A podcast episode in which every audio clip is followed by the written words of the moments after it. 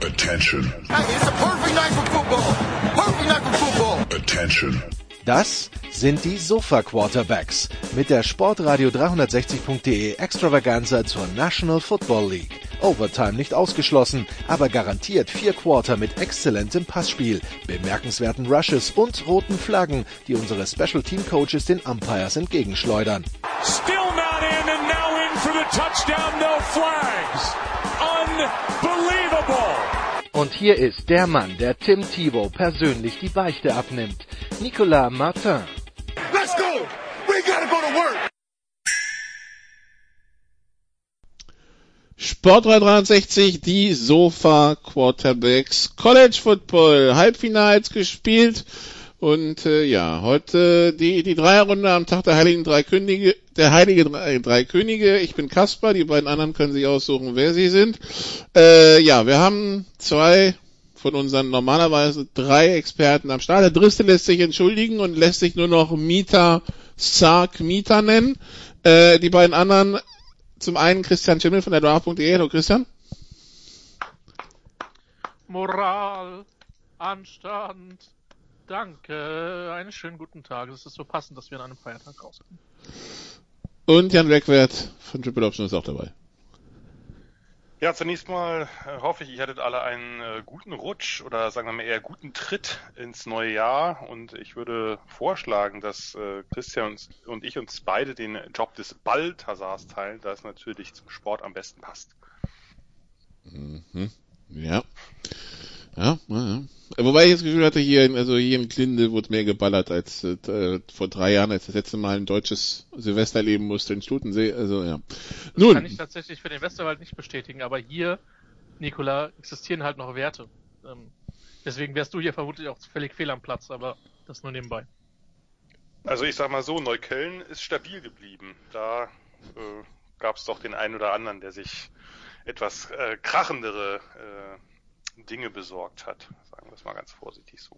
Also ich konnte, ich, ich konnte um 0.30 Uhr auf Twitter lesen, ha, ist wie früher ruhiger gewesen als sonst. Hier ging es bis mindestens 1 Uhr morgens weiter, aber ja, und auch schon ab 17 Uhr. Also ja, was soll's.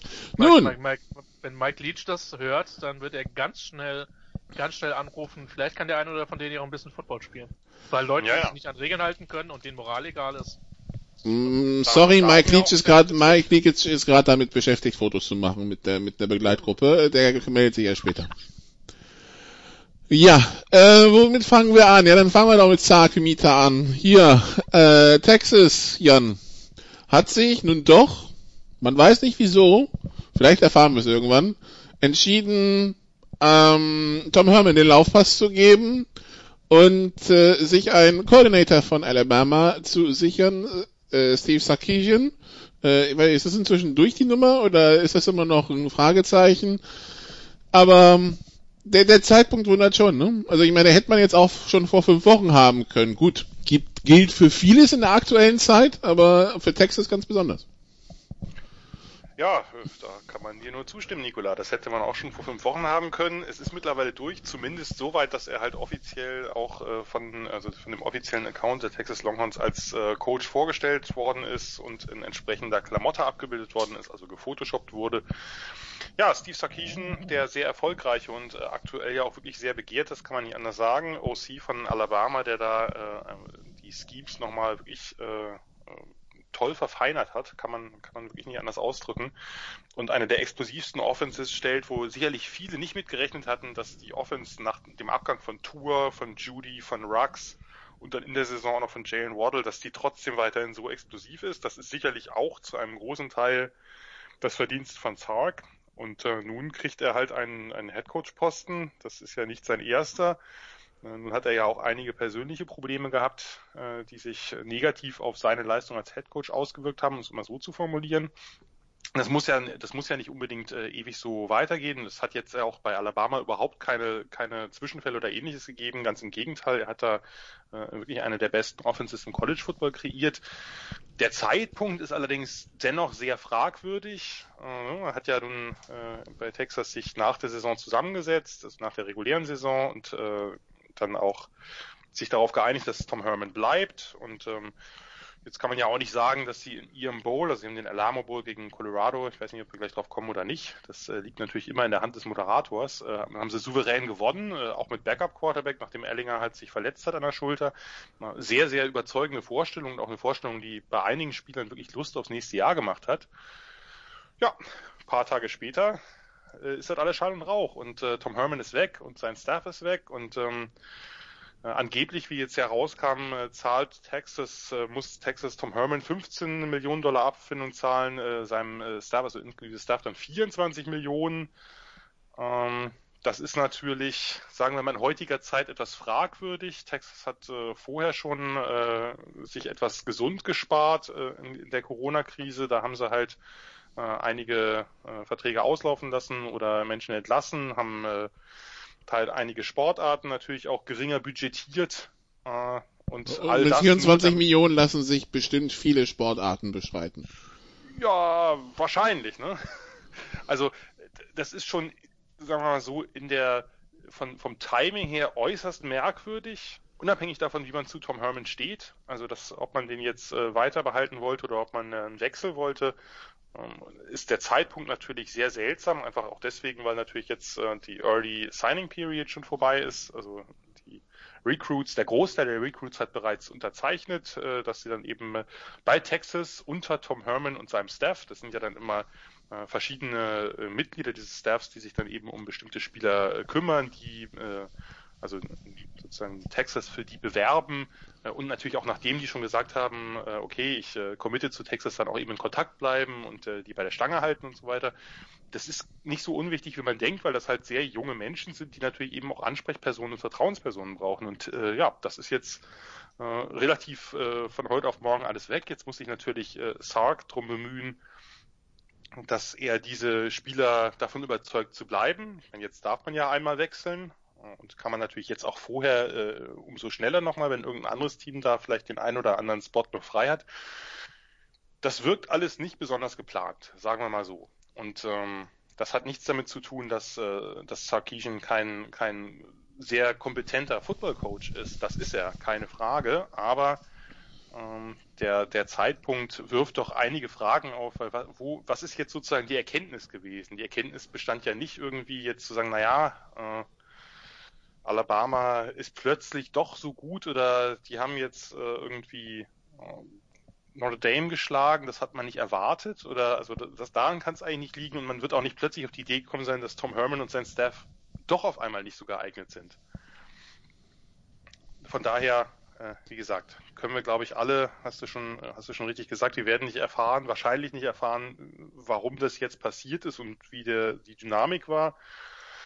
Spannend wird es natürlich für Alabama sein. Ist ja nicht das erste Mal, dass ein Offensive Coordinator äh, kurz vorher abspringt. Äh, das gab es ja vor einigen Jahren schon mal mit Lane Kiffin. Da hat man dann ja in der Tat für ein Spiel sich erstmal für das Finale äh, Sarkisian geholt. Das ist dann verloren gegangen. Danach hat man sich dann doch wieder von äh, Sarkisian getrennt. Ich glaube, das war dann zuerst äh, Brian Dable, der dann gekommen ist. Und dann kam er ja wieder zurück auf Sarkisian. Also ein äh, ging zwischendurch nach Atlanta? Ja, ja, genau. zwischendurch nach Atlanta und war, da, war da dort der Nachfolger von Kyle Shanahan, als er zu den 49ers ist? Genau, und, und äh, ist dann Nachfolger von Dayball geworden. Also der, er war für ein Spiel sein Vorgänger und dann, äh, und dann sein Nachfolger, als, als äh, Dayball dann halt äh, zu den Bills ist. Ja, also äh, bei Alabama scheint es ja nicht so ganz wichtig zu sein, hat man den Eindruck, also wenn wir gleich über auf Clemson zu sprechen kommen, wer da jetzt Koordinator ist und in welcher Position er das dann ausführt, ob er da vor Ort ist, ob er schon lange da war oder ob er gerade erst verpflichtet worden ist. Äh, dennoch ähm, muss man abwarten. Sarkisian hat gesagt, er äh, bleibt da und äh, trainiert natürlich äh, das Team jetzt im Finale und äh, Saban hat jetzt auch nichts anderweitiges verlautbaren lassen. Von daher gehen wir einfach mal davon aus, dass es so stattfindet. Insgesamt eine sehr weirde Situation. Sakirin bisher Head Coach in Washington, Bilanz dort 34-29. Ähm, äh, Sarkisian Head Coach bei USC, Bilanz dort 12 äh, und 6. Und Sarkisian, der Interims Head Coach war bei Alabama, als äh, Nick Saban äh, gegen Auburn verhindert war durch Covid und da eine Bilanz von 1 und 0. Und jetzt also Head Coach von Texas, genau. Ähm, war das Sarkisian, der gefeuert wurde, nur weil er sich äh, weil er sich irgendwie bei einem Vorsteller irgendwie, weil, weil er sich bei USC vorgestellt hat oder wer war das? Irgendwas, irgendwas gab's doch mal von Washington oder Oregon, die haben doch mal irgendwen gefeuert, nur weil er sich, äh, nur weil nur ein Vorstellungsgespräch hatte. Weißt du, äh, bin ich gerade überfragt. Also ich glaube, der die Nummer von von Sarkisian zu zu zu USC war relativ. Die war ähm, schmerzfrei. Ja. Ich weiß aber gerade nicht. Aber ich glaube, der ist da also, ist da sozusagen, also ist quasi im Vertrag gewechselt, aber das ist ja jetzt auch nicht so ungewöhnlich. Also ich, ich verstehe übrigens die, die Kritik an der Stelle. Mir ist es aber gerade, sorry, ein bisschen zu einseitig. Ähm, weil man einfach auch nicht weiß, ob das da nicht auch von Alabama oder von Sarkisian selbst gesagt hat, ich will nicht intensiv verhandeln vor, vor dem Halbfinale. Ja? Ähm, das sollte man vielleicht bedenken bei der ganzen Geschichte. Ähm, also ich weiß halt nicht, ob nur Texas daran schuld ist, dass es zu diesem Timing gab, kam. Also ähm, und prinzipiell kann das schon eine gute Story werden. Ähm, ja, weil aber, Sarkisian äh, eben aber dann entlässt du trotzdem, das heißt, wenn du Sarkisian nicht kriegst, behältst du Herman. Ich kann mir vorstellen, dass das genau die Logik ist. Und ich kann nicht sagen, dass ich das moralisch nicht gut finde, aber kein Mensch sollte über Moral im College Football reden. Niemand. Absolut niemand. Es das, spielt keine Rolle, es ist aber, egal. Es geht ums, es geht ums Gewinnen und ums Verlieren. Darum geht's. Aber Christian, aber dann dürfen wir uns auch nicht über Liberty oder ähnliche Konsorten hier beschweren, weil dann ist alles das gleiche, aber dann wird's beliebig. Wenn wir uns gar nicht mehr über irgendwas beschweren dürfen, weil alles ist ja, ja total korrupt und verfahren, ja dann müssen wir. Sehen, aber man, man kann diesen Move ja kritisch sehen. Ich finde, es ist aber eine Kritik, die, die relativ einseitig gerade im Moment geäußert wird. Du meinst aber, jetzt um das nochmal kurz festzuhalten, Texas hat, glaube ich, am 2. Januar Herman gefeuert und am 2. Januar auch Sarkeesian eingestellt. Also einen Tag am Abend davor hat Sarkeesian noch gecoacht und dann soll er gesagt haben, aber jetzt bin ich frei für Verhandlungen, muss dann die Verhandlungen in einer ganz kurzen Zeit durchgeführt haben und am selben Tag noch zum Abschluss gekommen sein. Ich wage es ein bisschen zu bezweifeln, dass es so gekommen kann, ist, dass ich vorher nicht. Ich kann mir vorstellen, dass es vielleicht, äh, dass ich finde es einfach total kompliziert, da sich da ein fixes Werturteil zu finden. Glaube ich, dass die ganzen äh, Verhandlungen in einem Tag passiert sind und sich dann entschieden wird, nein. Jan, so naiv bin ich auch nicht. Bei allem, ja. Ähm, äh, und ich finde, natürlich ist es vom Timing her unglaublich komisch. Was mich am meisten bei der Geschichte stört, natürlich ist es für Tom Herman bitter. Aber am bescheuertsten finde ich das für die Recruits. Ähm, ja. Für die Leute, die ihren Letter of Intent unterschrieben haben. Das meine ich. Das war ja, ja ein Teil gerade meiner meines ja, längeren sozusagen Rants war es ja nicht mal. Ich sage ja nur, ich habe da große Fragezeichen, weil ich finde es finde es in vielerlei Hinsicht unfair, also unfair dem Coaching Staff gegenüber. Man kann natürlich immer sagen, ja, die verdienen so viel, die müssen das aushalten. Das finde ich aber auch verkürzt. Ähm, und natürlich sehr sehr unfair den den Recruits, weil das ist ja einfach anders, seitdem es eben seit seit zwei Jahren diese diesen äh, Early Signing äh, Period ja. gibt äh, ist es nun mal so, dass im Dezember schon die die allergrößten Weichen gestellt werden. Klar, so ein paar Top-Recruits und ein paar weitere, die vielleicht sich nicht noch nicht ja, entscheiden können, die warten noch, aber die Leute allermeisten sind halt ja. schon fix. Ja, ja, stimmt schon. Und, äh, und wie gesagt, ich, ich weiß auch nicht, was man damit durch gewinnt, ehrlich gesagt. Das ist, also ist ja nicht so, dass ich jetzt sagen kann, okay, Texas hat jetzt irgendwie vielleicht moralisch so ein bisschen fragwürdig gehandelt, aber das macht Sinn, weil es ihnen Vorteil verschafft, aber den verschafft es ihnen einfach nicht. Also zumindest äh, sehe ich keinen. Weiß, weiß, einen, Nee, ich sag ja nur, ich sehe keinen. vielleicht mehr Spiele gewinnt als Herman. Ja, aber dann hätte man auch Sarkeesian vorher, also dann hätte man Herman zumindest das feuern können und sagen können, wir warten doch auf jemanden und dann ich meine, es ist ja nicht so, dass also Auburn hat das ja auch geschafft. Die haben äh, die haben Masan halt schon in der Saison gefeuert. Ja, man aber hätte auch irgendwie sagen, dass noch zwei unterschiedliche Nummern sind, finde ich klar, aber es ist nicht das erste Team, wo im, im Bowl-Game dann ein Interim-Staff ankommt, da macht dann der DC oder der OC halt den Interims-Head-Coach und dann äh, kriegt man das Spiel noch, irgendwie noch über die Bühne und danach geht's dann weiter. Ich finde es ich find's einfach ungewöhnlich, sagen wir es so. Da gehe ich mit. Ich habe übrigens gefunden, wer wen gefeuert hatte, nur weil er nur weil er ein Interview, also nur weil er ein Vorstellungsgespräch hatte, das war Boston College, das war Jeff Jagodzinski. Das muss aber jetzt auch schon 15 Jahre her sein, oder? 10. Ja. Der hatte sich mit den Jets unterhalten und ähm, ja, raus. Ich glaube, seitdem hat Boston College auch nicht mehr so viel gewonnen, aber. Hat Jagodzinski in der NFL gecoacht? Ich glaube Der nicht. hat in der NFL gecoacht als OC. Ich will sagen, dass oder? er total eine desaströse Bilanz hatte. Ja, der war danach, der war danach Buccaneers OC, ich sehe es hier gerade. Genau. Buccaneers OC Omaha Nighthawks, das müsste Uf, UFL gewesen sein. Dann High School, dann Georgia State, Notre Dame High School, Dallas Renegades, das ist dann XFL? Oder F? Nee, XFL war das, glaube ich, ne? Und Interims O-Line-Coach bei Kentucky, also ja. Du hast aber eins, genau, aber wenn, dann musst du die, musst du natürlich, äh, sollten wir sagen, die, äh, die University, in der er dazwischendurch noch äh, gecoacht Also, das hat. ist die University, ich hätte gedacht, ich hätte gedacht, das wäre eine High School. sollst- Nein, aber du musst ihn nennen. Die Allein für Christian. Ave Maria Gyrenes, was auch immer das ist. Hm. Die, die, die, die Stadt heißt Ave Maria in Florida. Das ist auf jeden Fall schön, der Name. Member Ja. of the NAIA, okay. Kannst der, kannst der Bürgermeister werden, Jan. Nachdem das mit Liberty nicht geklappt hat. Also, Da bist du doch schon im Gespräch bei Nein. Liberty. nein, deine Unterlagen sind da vor Ort und keiner hat reagiert.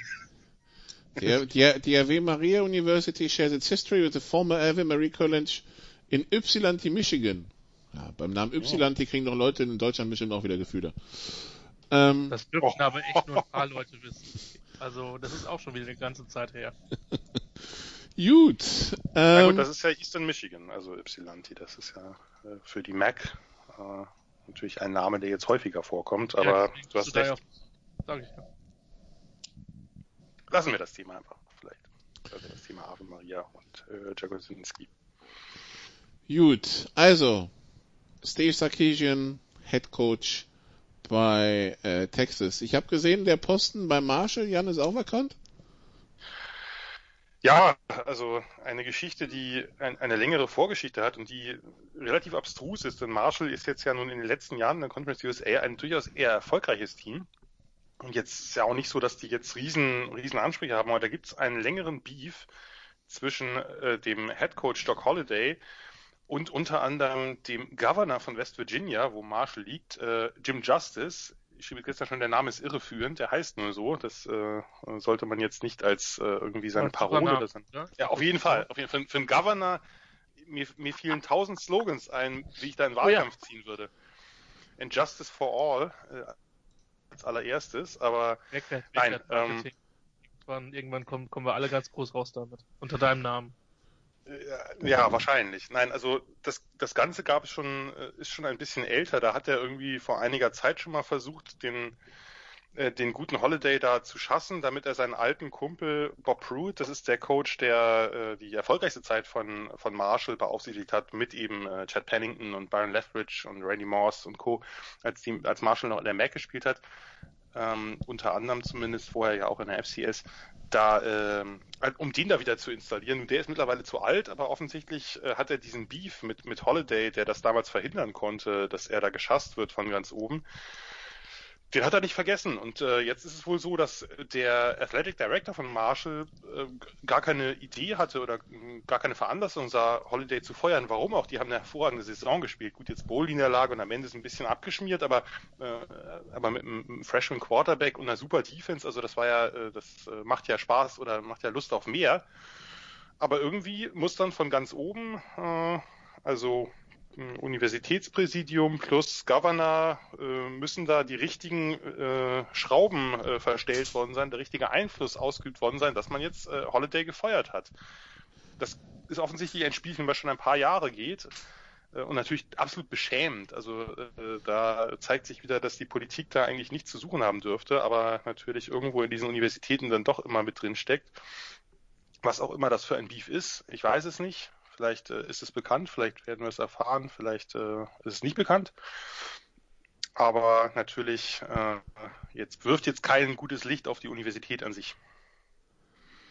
Äh, ja, also der Gouverneur wurde als Demokrat gewählt, ist inzwischen Republikaner, hat er 2017 auf einem Wahlkampfmeeting von äh, Donald Trump bekannt gegeben, ist, wurde auch als Republikaner wiedergewählt, ähm, auch die ganz spannenden Geschichten, hat, äh, hatte ein Golfstipendium für Tennessee, ist dann aber zu Marshall und war zwei Jahre Kapitän des Thundering Herd Golfteams und äh, ja, hat äh, von seinem Vater 94 Firmen geerbt, darunter das Greenbrier, dieses Luxusding da in, in den, in den, in den Upper, in den, ähm, West Virginia halt. So, ähm, nun. Komisch, dass diese Leute auch immer so reich sind und so echt, äh, sagen wir mal, aufgewachsen sind. Das wundert mich, das ist ja ganz ungewöhnlich.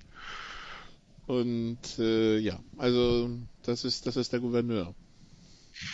Ja, aber wie gesagt, der Name ist natürlich 1A. Also Jim Justice oder wie ich hier gerade sehe, James Conley Justice II. Ja, gut, aber muss man Im, also zwei, zwei, äh, genau, im, im, ähm, im, im Sport, äh, Saints-Fan hat eine hat, ein, hat 30 Millionen dafür ausgegeben, dass die Saints 2014 in diesem Greenbrier trainieren konnten und das Greenbrier Classic war bis letztes Jahr ein PGA Tour Event. So, das ist, das sind so die Sphären, wo in der sich. Zugeben, der, der Name hat mir tatsächlich was gesagt, weil ich verfolge ja sehr viel Sport und naja. Das ist die, das ist die, ähm, die Geschichte, also der, der, die Verbindung zu Marshall ist, dass er Golf gespielt, dass er da auf Golfstipendium war es ist halt bemerkenswert, was geht, ne? Solange du halt eine gewisse, gewisses symbolisches Kapital hast. Ähm, das ist, aber Holiday müsste ja jetzt nicht, also der dürfte ja eher durchaus, jetzt ist es halt kompliziert, einen Job zu finden, ja. Also zumindest einen Headcoach-Job. Ja, dann sollte er erstmal Urlaub machen, oder? Ja, ist echt so. Aber wie unmöglich das ist, also, naja. Ja. Es ist noch, es denke, ist noch ein weiter Weg, bis wir die, die Präsidentschaft in der NCAA übernehmen. Wobei vermutlich unsere erste Amtshandlung dann besteht, die NCAA aufzulösen. Wenn wir sagen, das können wir nicht reformieren, da brauchen wir was Besseres für, aber ja. Lasst uns weitermachen, sonst, ähm, ja. liebe Freundinnen und Freunde, sonst äh, neigen wir zu sehr genau. zum Verdruss und zur Boshaftigkeit. Und, und wir sind ja auch noch nicht mal, noch nicht mal beim ersten Spiel angekommen. Von daher, wir sind schon wieder gut in Form, was die Länge angeht. Ja, ja für, für, für ein bisschen Unterhaltung muss ja sein in diesen Zeiten. Ne? Auf jeden also. Fall. Auf jeden Fall. Ich wollte es auch nicht kritisieren. Gut, wir hatten uns ja verabschiedet äh, aus einem Sonntag und Montag im alten Jahr, wo College Football technisch nicht so viel los war. Äh, den Dienstag hatten wir noch nicht in der Aufnahme, den können wir jetzt besprechen. Wir kommen, äh, wir kommen also immer noch im alten Jahr zu den ersten wichtigen Duellen und haben dann gesehen, Christian, Miami gegen Oklahoma State und äh, Oklahoma State setzt sich 37 zu 34 durch. Äh, das Ganze, nachdem es äh, nach dem ersten Quarter recht deutlich 21-0 für Oklahoma State stand und man dachte, die, die Messe wäre gelesen. Die, ja, das dachte man. Die, äh, um im Bild zu bleiben, die, die Defense der Hurricanes wird reihenweise zur Beichte antreten müssen.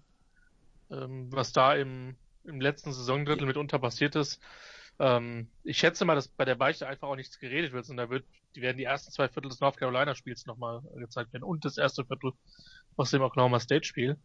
Guck, der, ähm, der, die, die, der Head Coach wird sie einfach dazu verdonnern, zehn Tage One Network zu gucken und dann ist das wieder geregelt. Meinst du, das ist, meinst du wirklich, dass das etwas besser macht? Also. Das ist ja nicht das Ziel der Übung. Demut, Christian, Demut. Didi? Nee,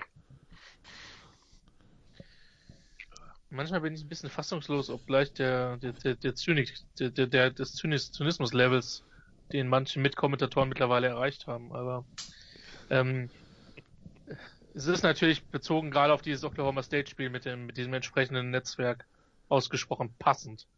Ähm, von daher, ja, kein schlechtes Bowl-Spiel. Äh, Miami hat sich da noch gefangen, hat die Partie noch mal eng gemacht. Ähm, sportlich insgesamt eine ziemlich gute äh, Saison für Oklahoma State. Ein schöner Bowl-Win am Ende.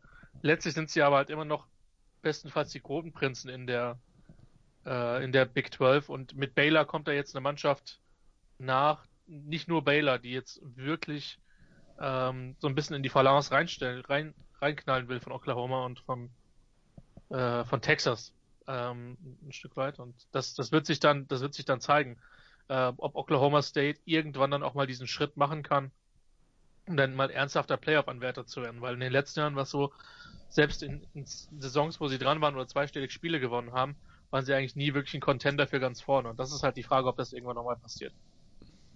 Ich glaube echt, diese Saison war die größte Chance. Sie hatten ja. eine wirklich gute Defense, sie hatten, wenn, man, wenn sie dieses wirklich dämliche Spiel gegen Texas nicht verlieren, wo sie so viel besser waren und sich mit Turnovers da, nein, war wirklich so. Ja, ja, natürlich. Das hat ja selbst, hat ja selbst Sal gesagt, dass das Glück war. Äh, wenn sie das nicht verlieren, dann, dann geht die Saison, glaube ich, auch nicht so in die Binsen. Danach hat es so eine kleine, eine kleine Abwärtsspirale genommen. Denn eigentlich äh, hatten die dieses Jahr, wie gesagt, eine ungewöhnlich gute Defense für die, für die Big 12. Zumindest in einigen Teilen explosiver Offense. Das ist ein bisschen schade für die. Also nicht, dass ich jetzt dem Coach das so wahnsinnig äh, äh stark gönnen würde, äh, aber das war eine Chance, der man wahrscheinlich hinterher trauen kann, weil ja nun Texas und auch zeitweilig Oklahoma nicht ganz so nicht ganz so solide aussahen. Und ich meine, Iowa State hat es ja geschafft, da reinzubrechen und äh, Oklahoma State hätte durchaus eine gute Chance gehabt, das auch zu tun. Das andere, was man vielleicht noch erwähnen sollte, äh, einfach nur weil äh, weil wir ja öfter über diese diese Punkte reden mit Eric King, der sich erst der erst einen Tag vorher sagt, ich komme zurück zu Miami und sich dann in dem Spiel das Kreuzband reißt das ist natürlich extrem bitter und äh, vielleicht auch nochmal eine Erinnerung, man vergisst das ja gern und denkt, ach Mensch, das Spiel ist jetzt total langweilig, weil da die fünf Stars alle aussetzen. Ja, aber hat natürlich hm, genau, genau deshalb, deshalb, Genau deshalb. Und es war ja wieder einfach so ein ganz, ganz blöder Freak-Accident. Der wollte einen Cut machen, war ja kein harter Hit oder irgendwas aufs Knie, sondern will einen Cut machen und bleibt einfach quasi, also das Knie buckelt, wie es so schön heißt, und dann war es durch. Und äh, ich glaube, es war auch deswegen Tylen Wallace, der, der Star Receiver von Oklahoma State, hat ja dann irgendwie in der zweiten Halbzeit nicht gespielt, obwohl er das Spiel eigentlich spielen wollte, in der ersten Halbzeit auch ganz normal gespielt hat. Und es könnte, könnte durchaus sein, ich weiß es jetzt nicht, aber dass das vielleicht eine Rolle gespielt hat, dass er dachte, uh, äh, vielleicht sollten wir äh, solche, Piano, äh, Piano, sollte ich das jetzt vermeiden. Aber ich denke, das ist ein, ein guter Reminder, ich, ich ertappe mich ja selbst dabei manchmal, ne? dass ich dann, dass man dann so ein Spiel hat wie, wir kommen dann nachher zu UNC oder so, wo dann irgendwie alle Stars absagen und du denkst ja, warum ist das jetzt noch ein Major Bowl Game? Ja, aber genau deswegen sagen sie ab. Gut. Äh, ja genau. Alabama Bowl, Texas gegen Colorado 55-23. Ähm, also vielleicht einfach zu hoch gewonnen von Tom Herman, man weiß, man weiß es nicht. Ähm, äh, also das Ding war ja im Grunde genommen Mitte, Mitte, Mitte drittes Quarter gelutscht. Ähm, ja, 638 zu 378 Offense Yards, Colorado 3 Turnover und Sam Ellinger, der hat gesagt, er geht in die NFL. Jan, ne? Genau, also ich meine, der ist ja nun auch Senior und von daher äh, ist das ja sowieso äh, recht verständlich und wer ist ja jetzt nur aufgrund dieser besonderen Nummer, dass diese Saison eigentlich nicht oder nicht zwangsläufig gegen die Eligibility zählt, äh, dass er dann eben sagen könnte, ich bleibe noch ein Jahr. Nur ist die, die äh, Entscheidung dann natürlich besonders schnell getroffen, als dann auch noch ein neuer Staff kam. Denn das ist natürlich was, das hat jetzt gar nichts mit der Qualität des Alten oder des Neuen zu tun, aber das ist ganz normal, dass ein, ein Spieler dann sagt, selbst wenn er vorher vielleicht nochmal überlegt hätte, ob er noch ein Jahr dranhängt, das ist zu unwegbar. Er weiß nicht, wie er mit dieser Offense klarkommt. Er weiß, äh, kann auch sein, dass der Trainer ganz andere Vorstellungen hat. Da ist er ja total im Unklaren, äh, total im Blauen und da macht man das eben nicht. War jetzt für ihn, äh, ja, schöne, schöne erste Halbzeit. Äh, danach hat er sich ja dann, äh, danach hat er sich ja dann irgendwie an der Schulter verletzt und äh, äh, musste dann äh, musste dann raus und dann hat ja sein Backup Casey Thompson da halt richtig einen abgerissen, man kann es nicht anders sagen. Also es ist sehr beeindruckendes Spiel gehabt. Das macht natürlich äh, Hoffnung auf auf die nächste Saison und vor allem Bijan Robinson, der Nummer 1 Running Back des äh, der letzten des letzten Recruiting Cycles, der äh, ist in den letzten Wochen in außerirdischer Form und äh, hat das auch in diesem Spiel bestätigt mit ganz schlappen 18,3 Yards pro äh, Lauf. Äh, kann man mal machen. Hm. Und äh, das war aus, zehn, aus, aus zehn Läufen wohlgemerkt, nicht aus drei oder so, ne? Also. Genau, aus zehn Läufen 183 Yards. Äh, und äh, das war jetzt die letzten Spiele schon ähnlich. Also das, der könnte in der nächsten Saison könnten wir sehr, sehr viel über den reden. Ach ja, nebenbei hat er, das sollte man nicht vergessen, auch noch zwei Catches für 37 Yards, woraus er zwei Touchdowns gemacht hat. Also ein Spieler, der extrem viel Starpotenzial hat, das hat er die letzten Wochen angedeutet und das wird er die nächsten äh, zwei Saisons wahrscheinlich auch unter Beweis stellen. Und wenn wir sehen, was Steve Sarkeesian mit jemandem wie Najee Harris gemacht hat, den er ja von äh, wirklich auch zu einem kompletten Back geformt hat, dann äh, kann man sich ausrechnen, dass es für Bijan Robinson noch weiter nach oben geht. Oh wei. Sal wird nicht sehr unerträglich sein. Vielleicht. Obwohl es ist. Texas, sie, sie schaffen das noch irgendwie. Die schaffen es irgendwie auch Zum wieder, Scheitern zu die bekommen. Erwartungen nicht zu erfüllen. Gut, dann, also wir haben also aufgeschrieben, Miami hat verloren, das war ACC-Team Nummer 1. Dann kommen wir zum 30. Dezember, den Mittwoch. Oklahoma gegen Florida, die 6 gegen die 7. Ähm, ja, äh, auch das ging ganz, äh, ging ganz knapp aus und ganz knapp los, äh, Christian. Ähm, 55-20 der Endstand, nach sieben Minuten stand 17-0 Oklahoma und zur Halbzeit 31-13. Äh, das ging dann noch weiter bis 55-13. Äh, Dann erst äh, kamen die Ehrenpunkte für, für Florida 55-20. Ja, ähm, also das College Playoff Komitee hat, äh, hat sich gedenkt, hat sich gedacht, hier Gators 8 und 4, das, vielleicht machen wir doch nochmal Platz 4 draus, aber was nehmen wir aus dem Spiel mit? Naja, aber das ist ja nicht. Also, ich kann ja deinen Hass an der Stelle verstehen, aber so viele, so das Ding kannst du halt nicht ernsthaft als. Du kannst ja nicht werten in dem Sinne. Wenn du siehst, wie viele Leute bei Florida gefehlt haben. Also bei OU auch der eine oder andere, aber Aber Das war halt alles komplette Receiving. Core von 1 Hä? bis 4. Aber, nicht Ja. halt, aber halt nicht das komplette Receiving Core von 1 bis 4. Das Eben. kannst du halt nicht ersetzen. Also, deswegen ist das Spiel da einfach. Die, die Relevanz des Spiels ist da einfach nicht gegeben gewesen. So hart wie es klingt. Oklahoma kann sich da jetzt gut fühlen, dass sie es gewonnen haben, war ja auch nie knapp. Aber das Ding war, das Spiel war vor dem Anpfiff verloren. Gut, dann Ein, ein, ein Ja. Satz vielleicht noch zu Oklahoma, weil ich glaube wirklich, also die, wenn man sich die letzten Wochen nur anguckt, also das Spiel jetzt mal rausgenommen, hat Christian völlig recht, das muss eigentlich außerhalb von irgendeiner Wertung sein, aber die sind schon relativ beeindruckend gewesen, auch in der Defense. Also das, äh, die haben super Pass Rush und ähm, das Laufspiel, das hat ja am Anfang der Saison nicht so geklappt. Äh, Die haben ja ein paar Spieler zurückbekommen, den Ramondre Stevenson, den Running Back und Ronnie Perkins, die der Defensive End, die beide wohl äh, Ende letzten Jahres äh, an der Sportzigarette zu lange genuckelt haben und deswegen überraschend lang suspendiert worden sind, nämlich bis irgendwie ein paar Spiele vor Schluss jetzt.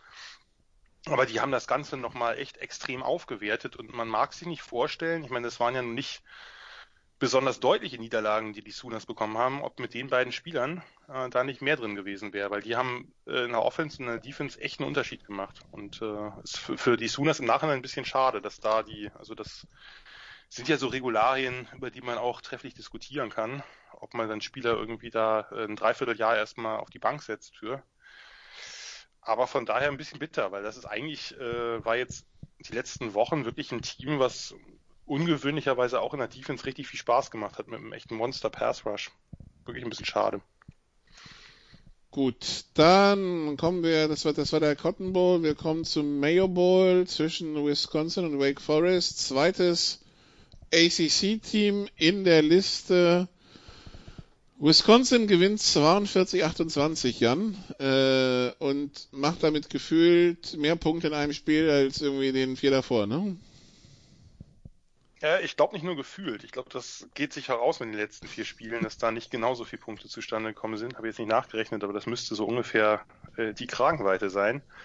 Also Ja, Wisconsin hatte ja. uns ja irgendwie so an 7, 14 sowas gewöhnt, ne? Also, Genau, und jetzt wird mal ordentlich losgelegt und äh, das, das Schöne ist, dass sie eigentlich ihrem, sagen wir mal so, ihrem grundsätzlichen Ziel dabei gar nicht untreu geworden sind, sondern sie haben halt, äh, sind viel gelaufen, auch äh, wie in diesem Jahr üblich relativ unerfolgreich gelaufen, aber haben halt ihre Fullbacks die ganze Zeit eingesetzt, äh, auch manchmal beide, äh, zwei in einem Play, fand ich, äh, fand ich sehr schön, ein bisschen oldschool. Aber letztlich muss man das natürlich einfach daran festmachen, dass Sam Hartman, der Quarterback von Wake Forest, in vier Drives, in vier aufeinanderfolgenden Drives vier Interceptions geworfen hat. Das habe ich ehrlich gesagt auch noch nicht, nicht so oft erlebt. Ähm, und das ist dann schwierig zu gewinnen. hilft nicht. Hilft nicht. Vor, also ne, das, das stand au, das, sozusagen, es ging beim Ausgleich 21, 21 los und hat er viermal hintereinander eine Interception geworfen und nachdem sie danach den Ball wieder kam, bekamen, stand es 21, 42. Das ist dann natürlich ungünstig. Blöd Immerhin hat er bei mehreren, bei mehreren Deceptions, das muss man ihm äh, immerhin hoch anrechnen, mit seiner Athletik äh, den, den Returner noch kurz vor der Endzone zu Boden gebracht. Ja, aber es ist Äh, aber nie gut, wenn du als Quarterback drei Tackles hast oder so. Das ist richtig, aber andererseits äh, für die meisten äh, Defense-Spieler ist das ja immer etwas, wie soll ich sagen, ein, ein Verlust der Ehre, wenn man sich vom Quarterback tackeln lässt. Und hier hat das gleich mehrfach geschafft, mit ziemlich coolen Effort-Plays, da die jeweils den Touchdown zu verhindern. Dass der dann ein Play später kam, ist eine andere Frage, aber ja, war äh, sicherlich ausbaufähig, also diese zweite Du meinst also, er hat es bewusst gemacht, um seine Leidenschaft für den Sport zu demonstrieren? Das habe ich nicht gesagt, aber das wäre eine interessante Überlegung. Also, äh, aber auf jeden Fall Credit zwei Solo-Tackles, ja? ja, ja. Das eine war wirklich äh, ein, ein, sehr, sehr schönes Open Field Tackle nach einem irgendwie 60, 70 Yard Return gefühlt. Vielleicht war es nicht ganz so viel, aber äh, da, äh, da, da musste man den, den Defender erstmal, das war glaube ich ein Safety auch noch, den er da hatte, also äh, Respekt. Aber die, die, die andere Lesart des Ganzen ist natürlich, hallo, lieber Coach, ich kann zwar keine Mitspieler aktuell treffen, aber du könntest mich als Safety aufstellen. Vielleicht. Vielleicht eine äh, Karriere in der NFL dann oder so für Quarterbacks, die Athletik haben, aber vielleicht äh, nicht ganz so gute Passer sind, obwohl der sonst eigentlich gar nicht so schlecht ist. Zumindest fand ich den oft gar nicht so schlecht, aber das gab es ja schon das eine oder andere Mal, dass solche Quarterbacks sich dann auf Marshall, Safety ich komme auf den Vornamen, Auburn Quarterback. Nick Marshall hat zum Beispiel, Marshall. genau, der hat sogar Corner, glaube ich, mal versucht. Der hat Corner für Jacksonville gespielt. Mir fällt spontan ja. ein Quarterback, der auf Safety gespielt hat, den habe ich dann bei den Sea Devils gesehen, äh, Eric Crouch. Eric Crouch natürlich, Scott Frost auch, hat, hat auch in der NFL Safety gespielt, wobei Eric Crouch hat in der, in der NFL zunächst Receiver spielen wollen und danach wollte er, nachdem er in der NFL Europe war, hat er gesagt, er möchte nochmal einen Shot als Quarterback in der NFL nehmen, was relativ absurd war. War er danach nicht irgendwie in Toronto oder so? Das ist gut möglich. Wobei das hat, also Jamal Lord, äh, äh der sozusagen Huskers Quarterback nach äh, Crouch, hat auch äh, kurz bei den Texans, glaube ich, äh, Safety gespielt. Das ist so eine übliche äh, Karriere von athletischen Option Quarterbacks gewesen, dass sie danach in der NFL mal äh, ihre Spielintelligenz äh, auf der anderen Seite ganz hinten äh, einbringen durften. Naja.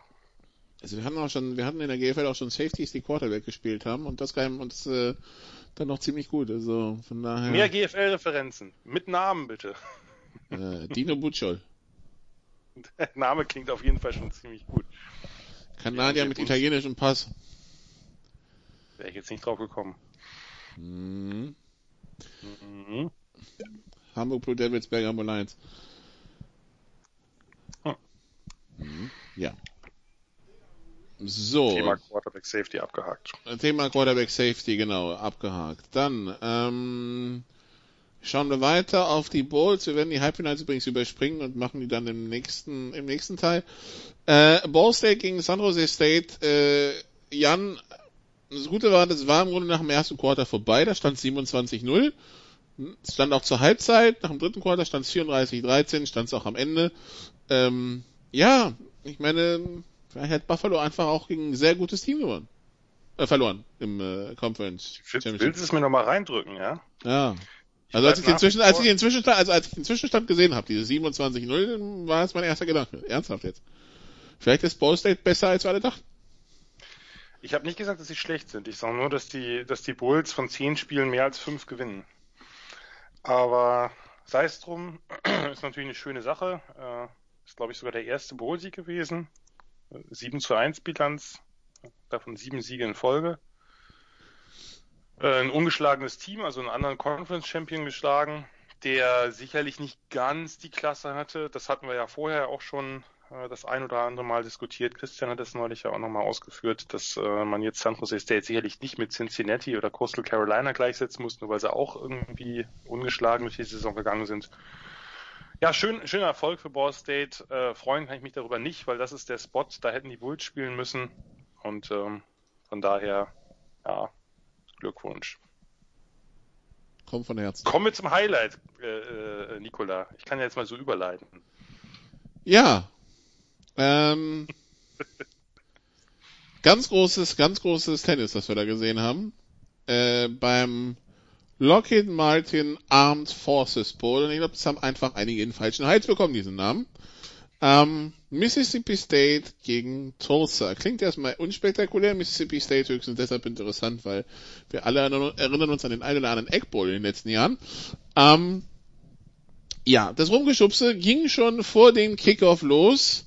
Danach fand ein Footballspiel statt und das wirklich Interessante passierte danach, Christian.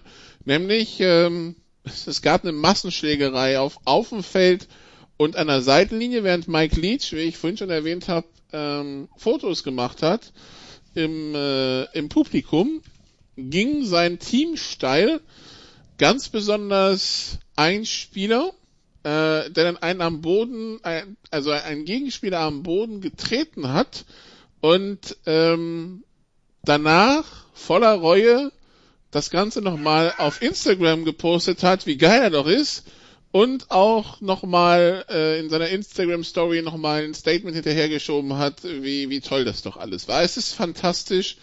Ähm, äh, ja, Happy New Year möchte man da nur sagen. Christian. Hm? Ja, ich habe nur noch durchgeatmet. Für die, die es interessiert, aber das ist wirklich nur eine Randnotiz, Mississippi State hat das Spiel 28-26 gewonnen, aber das interessiert einfach keine Sau mehr. Man, man, man, man ich möchte ja nicht justiziabel sagen äh, auf die, diesen Podcast. Also, zunächst mal der Vierer von Mississippi State. Kollege, erstmal gehauen und getreten haben viele. Gegen Helme, wohlgemerkt. Ja, ja Nikolas spielt. Also, also das, das, das äh, First, Second und Third All Idiots Team, also wir, wir haben keine Personalnot mehr. Nein.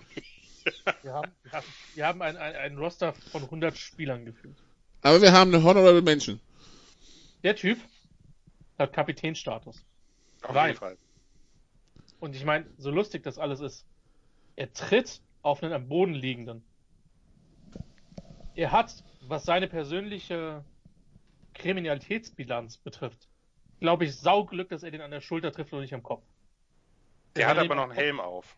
Hm? Das, das, das war auch fast schon Fakesmess, was er getroffen hat, ne? Also. Trotzdem. Trotzdem naja, ich, ich wollte es nicht, nicht schönreden. Naja. Dann bist du schon der geilste Typ auf dem Planeten, weil du am Boden liegenden getreten hast. Und rennst dann weg wie ein Fünfjähriger. Und dann stellst du dich auch noch hin und gehst in die sozialen Medien, wie geil du bist. Das größte Problem ist, und das ist mein letzter innerlicher Punkt, das größte Problem ist nicht der Vier. Das größte Problem sind nicht die beiden Mannschaften. Das größte Problem sind die beiden Head Coaches, die man ein Stück weit auf der Stelle hätte feuern müssen nach den Statements, die da abgelaufen sind. Denn sich danach, großartig, oder? sich danach hinzustellen, Leach und Philip Montgomery, und zu sagen, wenn meine Leute attackiert werden, dann habe ich denen gesagt, sie sollen sich wehren und äh, wir stehen zusammen als Familie und wir lassen uns nichts gefallen. Bullshit. Was für ein Bullshit. Es gibt in der GFL oder sonst wo Head Coaches, die hätten sich hingestellt und hätten gesagt, ich schäme mich für das, was passiert wäre. Aber unter den Head Coaches wäre das nicht passiert. Sich danach hinzustellen und zu sagen, ja, die Jungs sind ja nur füreinander eingestanden, ist lächerlich. Ist wirklich lächerlich. Ja, man kann es nicht oft genug sagen. Philip Montgomery und Mike Leach, das ist ein Spiel, was meiner Meinung nach in deren Karriere denen immer wieder vorgewerfen wird. Und sie sind mit Sicherheit nicht daran schuld. Aber Coaching oder Verantwortungsgefühl zeigt sich genau in diesen schwachen Momenten, wenn dein Team was macht, was nicht richtig ist. Das Ganze war blamabel für College Football und für die beiden Teams als solche. Und äh, aber das Schlimmste ist wirklich für mich, weil das ich will das gar nicht legitimieren oder rechtfertigen. Dass das aber mal zu, zu einer tätlichen Auseinandersetzung im Sport kommt, das haben wir drei, glaube ich, alle oder auch die meisten Hörer schon in irgendeiner Form öfter erlebt. Das Ganze im Nachhinein aber zu legitimieren und sich hinzustellen, als wenn nichts passiert wäre, das finde ich eine ziemliche Schande. Und ich weiß, ich, ich, ich zähle eher zu den Diplomaten auf dem Planeten. Aber ich garantiere euch das ein, und ich meine, ich coach auf ganz niedrigem Niveau. Aber ich hätte mich als Trainer in Grund und Boden geschämt bei so einer Aktion. In Grund und Boden. Und sich danach noch mit dem Selbstvertrauen hinzustellen und zu sagen, ja, wir sind ja nur füreinander eingestanden. Das war mehr als einfach nur, ich meine, wir hatten das, wir hatten das auch bei anderen Spielen, bei dem Kentucky NC State Game. Ähm, das war auch eine laufende, da hätte man auch noch ganz andere Flaggen werfen können, ja. Ähm, aber das Ding war doch mal eine Nummer drüber. Und ich weiß nicht, ob ich mir das, ihr beiden schaut ja auch sehr viel College Football, ob ich da jetzt so drüber bin, aber für mich war das von der Eskalationsstufe einfach nochmal ein ganzes Stück weit über allem anderen. Und das Verhalten von den Coaches, ich kann mich nur wiederholen, äh, fand ich vorsichtig und diplomatisch ausgedrückt ausgesprochen unangemessen. Es gab ja ein Bowl früh dieses Jahr, war das der mit North Texas und Appalachian State? Ja, der erste, ne?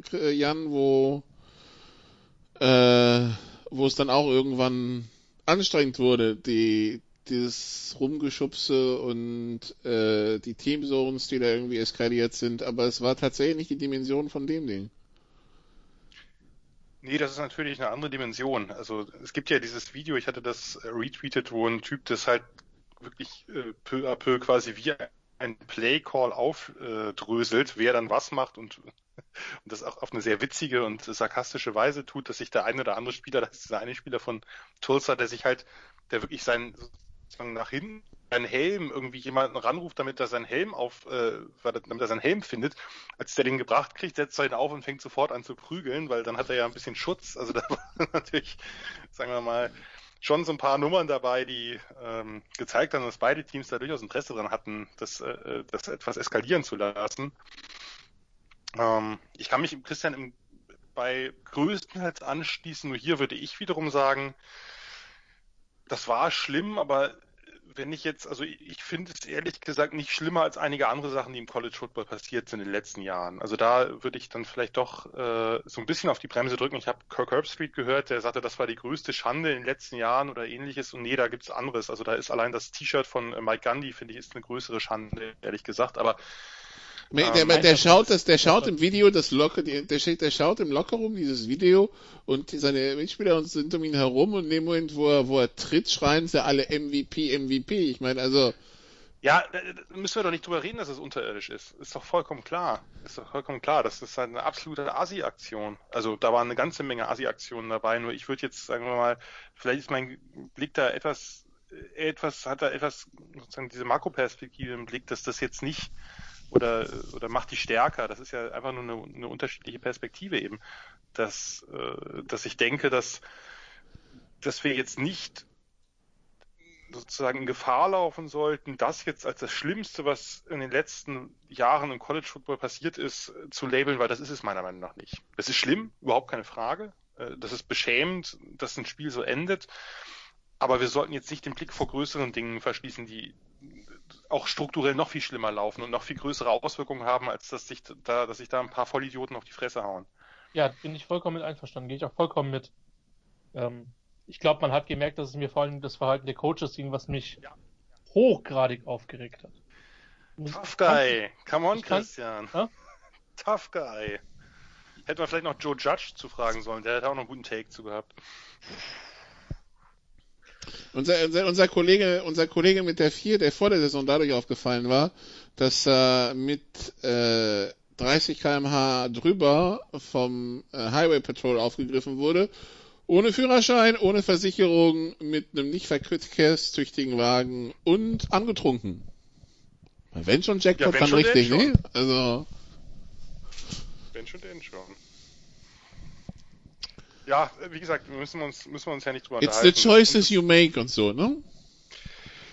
Und äh, Christian hat ja völlig recht, dass man da natürlich, also das äh, ist ja jetzt nicht die erste Prügelei, es ist natürlich eine gewesen, die außerordentlich lang war, äh, gefühlt und vor allem nicht in so einem, nicht so ein, einfach nur so ein Brawl von Schubsen war, sondern sozusagen so kleine Brandherde hatten, die immer wieder an den Seiten aufflackerten.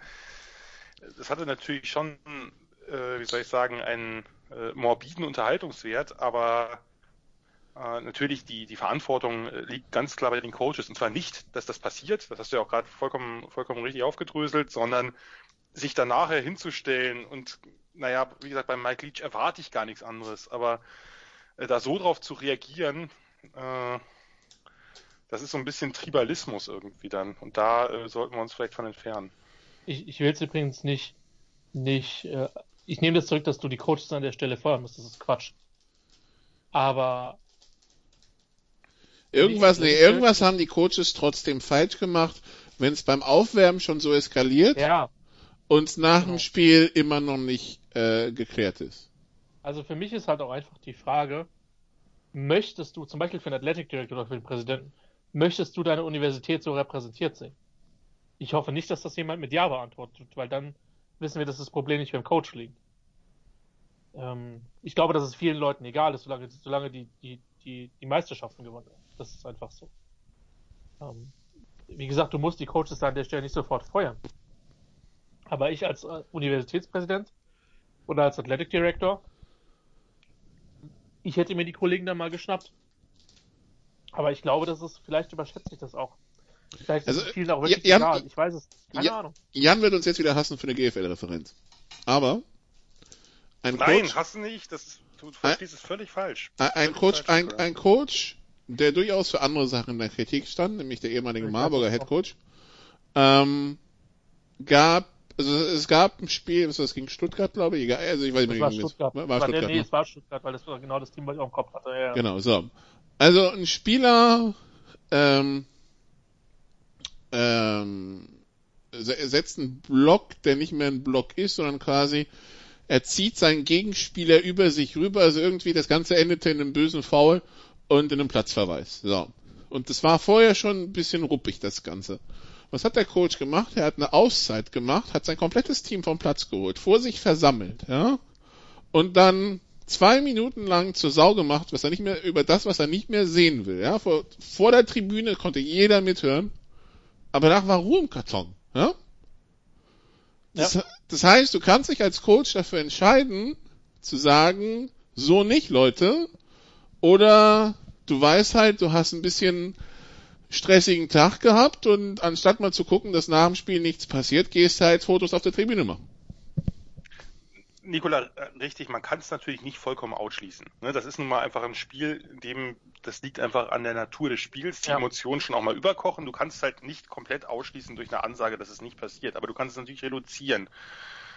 Und äh, das wäre hier sicherlich notwendig gewesen, aber ich bin da schon insofern Christian, dass es selbst wenn das Kind schon in den Brunnen gefallen ist, dass man sich dann nachher so hinstellt und da, ja gut, äh, die sind halt füreinander eingestanden, wir sind ein Team. Das ist natürlich äh, desaströs. Also, ja, gut, aber wie gesagt, bei Mike Leach, was erwartet man da? Ja, gut. West Virginia hatten wir eben schon als Thema aus anderem Grund. Jetzt also das College, äh, das war unser Bring uns ins neue Jahr Bowl, der Liberty Bowl gegen Army, West Virginia 24-21 gewonnen. Gibt es da irgendwas dazu zu sagen, Jan? Hm, Ehrlich gesagt, nein. Ja, Lass uns, lass uns auf den, den wichtigeren, äh, die wichtigeren Parts kommen. Was gut. viel über das Spiel aussagt, wenn Jan dazu nichts sagen möchte. Ja, aber es kommt ja noch genug. Also, dann Ja. schauen wir auf ähm, das, was sonst noch so passiert ist. Äh, wie gesagt, die, die beiden, die beiden Halbfinals überspringen wir, machen wir in Teil 2. Dann haben wir noch den Peach Bowl zwischen Cincinnati und Georgia. Georgia gewinnt 24-21. Christian in dem Spiel, wo Cincinnati am Anfang echt gut aussah, in der zweiten Halbzeit ziemlich gelitten hat und irgendwie am Ende dann relativ äh, ja, also Time Management hat, hat dann doch das ein oder andere Fragezeichen bei mir hinterlassen. Ich weiß nicht, ob sie es trotzdem verloren hätten, wenn, aber zumindest haben sie es nicht, haben sie es sich nicht selbst gerade einfach gemacht. Es war ein gutes Spiel, es wäre ein schöner Statement-Sieg für Cincinnati gewesen. Die, die Ejection des Left Tackles hat dann auch für einiges, äh, ge, einige Unruhe auch gesorgt. Ähm, sie haben super dagegen gehalten, langen Touchdown-Lauf noch gehabt. Ta Ähm, Targeting Offense, relativ selten. Mhm. Ähm, ja, und dann hat äh, Ojulari gezeigt, der dann auch, glaube ich, einen Tag oder zwei später deklärt hat, warum er ein First Rounder ist, hat dann das Spiel so ein bisschen übernommen. Äh, zwei, äh, zwei Crucial Sacks äh, gehabt, ein, ein Forced Fumble ganz spät. Gefühlt will ich sagen, was Cincinnati eigentlich die bessere Mannschaft, aber dafür haben sie in der Offensiv, im, vor allen Dingen im Viertel, Viertel, dann einfach auch zu wenig auf die, auf die, äh, äh, auf Platz gebracht. Und, und, und äh, Georgia gewinnt das Ding. Es war eine schöne Chance für Cincinnati, da, da ungeschlagen zu bleiben. Ähm, und, äh, und wirklich ein High-Rank-Team zu schlagen. Im Übrigen, was ich bemerkenswert fand, es gibt ja Jubel und es gibt Jubel. Ich hätte nicht gedacht, dass Georgia so ekstatisch äh, Hm. das Ganze feiert und das im Übrigen noch zwei Sekunden zu früh, was dann letztlich keinen Unterschied gemacht hat. Ähm, aber das schien denen auch nicht, also schien durchaus ein relevantes Spiel gewesen zu sein. Und äh, ja, ärgerlich für die für die Bearcats. Ähm, äh, aus deutscher Sicht muss man sagen, positiv, dass Lorenz Metz derjenige war, der dann eingewechselt worden ist auf Left Tackle. Ähm, bisschen unglückliches Spiel für ihn, muss man an der Stelle sagen, der allerdings auch gegen extrem guten Gegenspieler gemacht hat. Er hat auch durchaus ein paar positive Momente in dem, in dem Spiel gehabt, aber ähm, das ist manchmal so. Ähm, trotzdem ist es eine, äh, ist es, glaube ich, für ihn eine gute Geschichte, wo er die vermutlich ein Stück weit halt auch wehtut, weil er halt mit, mit seinem Team da verloren hat. Ähm, äh, aber das ist eine Geschichte, wo er mit Sicherheit dran wachsen wird. Und man muss ja an der Stelle mal sagen, und wir haben ja nicht wirklich, das ist jetzt nur so meine, mein, mein leichter Take zum National Recruiting Day, was, was die diversen Agenturen, ähm, also Guild Imports und, und auch die Premier Players International, auch die vielen Coaches in, im deutschen und im europäischen Bereich, die jungen Spielern dazu helfen, in die USA zu kommen, in den letzten Jahren da bewirkt haben, dass wir mittlerweile 20, 25, an die 30 äh, Leute haben, die jedes Jahr in der, in der FBS oder in der FCS und zum Teil an wirklich, wirklich begehrten Programmen unterschreiben. Ähm, das ist, glaube ich, eine Entwicklung, die ausgesprochen positiv ist. Ja, und ähm, die Jungs beweisen sich da. Ernstberger, Welchow, Darkwa, das sind alles Jungs, die zum Teil auch schon Spielzeit gesehen haben. Äh, Metz natürlich auch, der letztes Jahr sogar fast das komplette Jahr gestartet ist. Von daher, das ist insgesamt eine positive Entwicklung. Ich weiß, jetzt habe ich eine etwas größere Schleife gedreht, aber das ist mir einfach wichtig, das nochmal zu sagen, weil das ist eine Sache, von der ich überzeugt bin, dass wir für den deutschen, für den europäischen Football einfach auf Dauer langfristig, unabhängig wie viele von den jungen Jungs es dann in die NFL schaffen, einfach eine extrem gute Sache sein wird, weil es das Niveau, wenn die Jungs dann später zurück nach Europa kommen, sofern das nicht für NFL und CFL reichen sollte, ähm, dann einfach das Niveau heben und ihr Wissen weitergeben kann. Und das war mir einfach wichtig zu sagen. Und ja, Glückwunsch an Georgia, dass sie das gewonnen haben.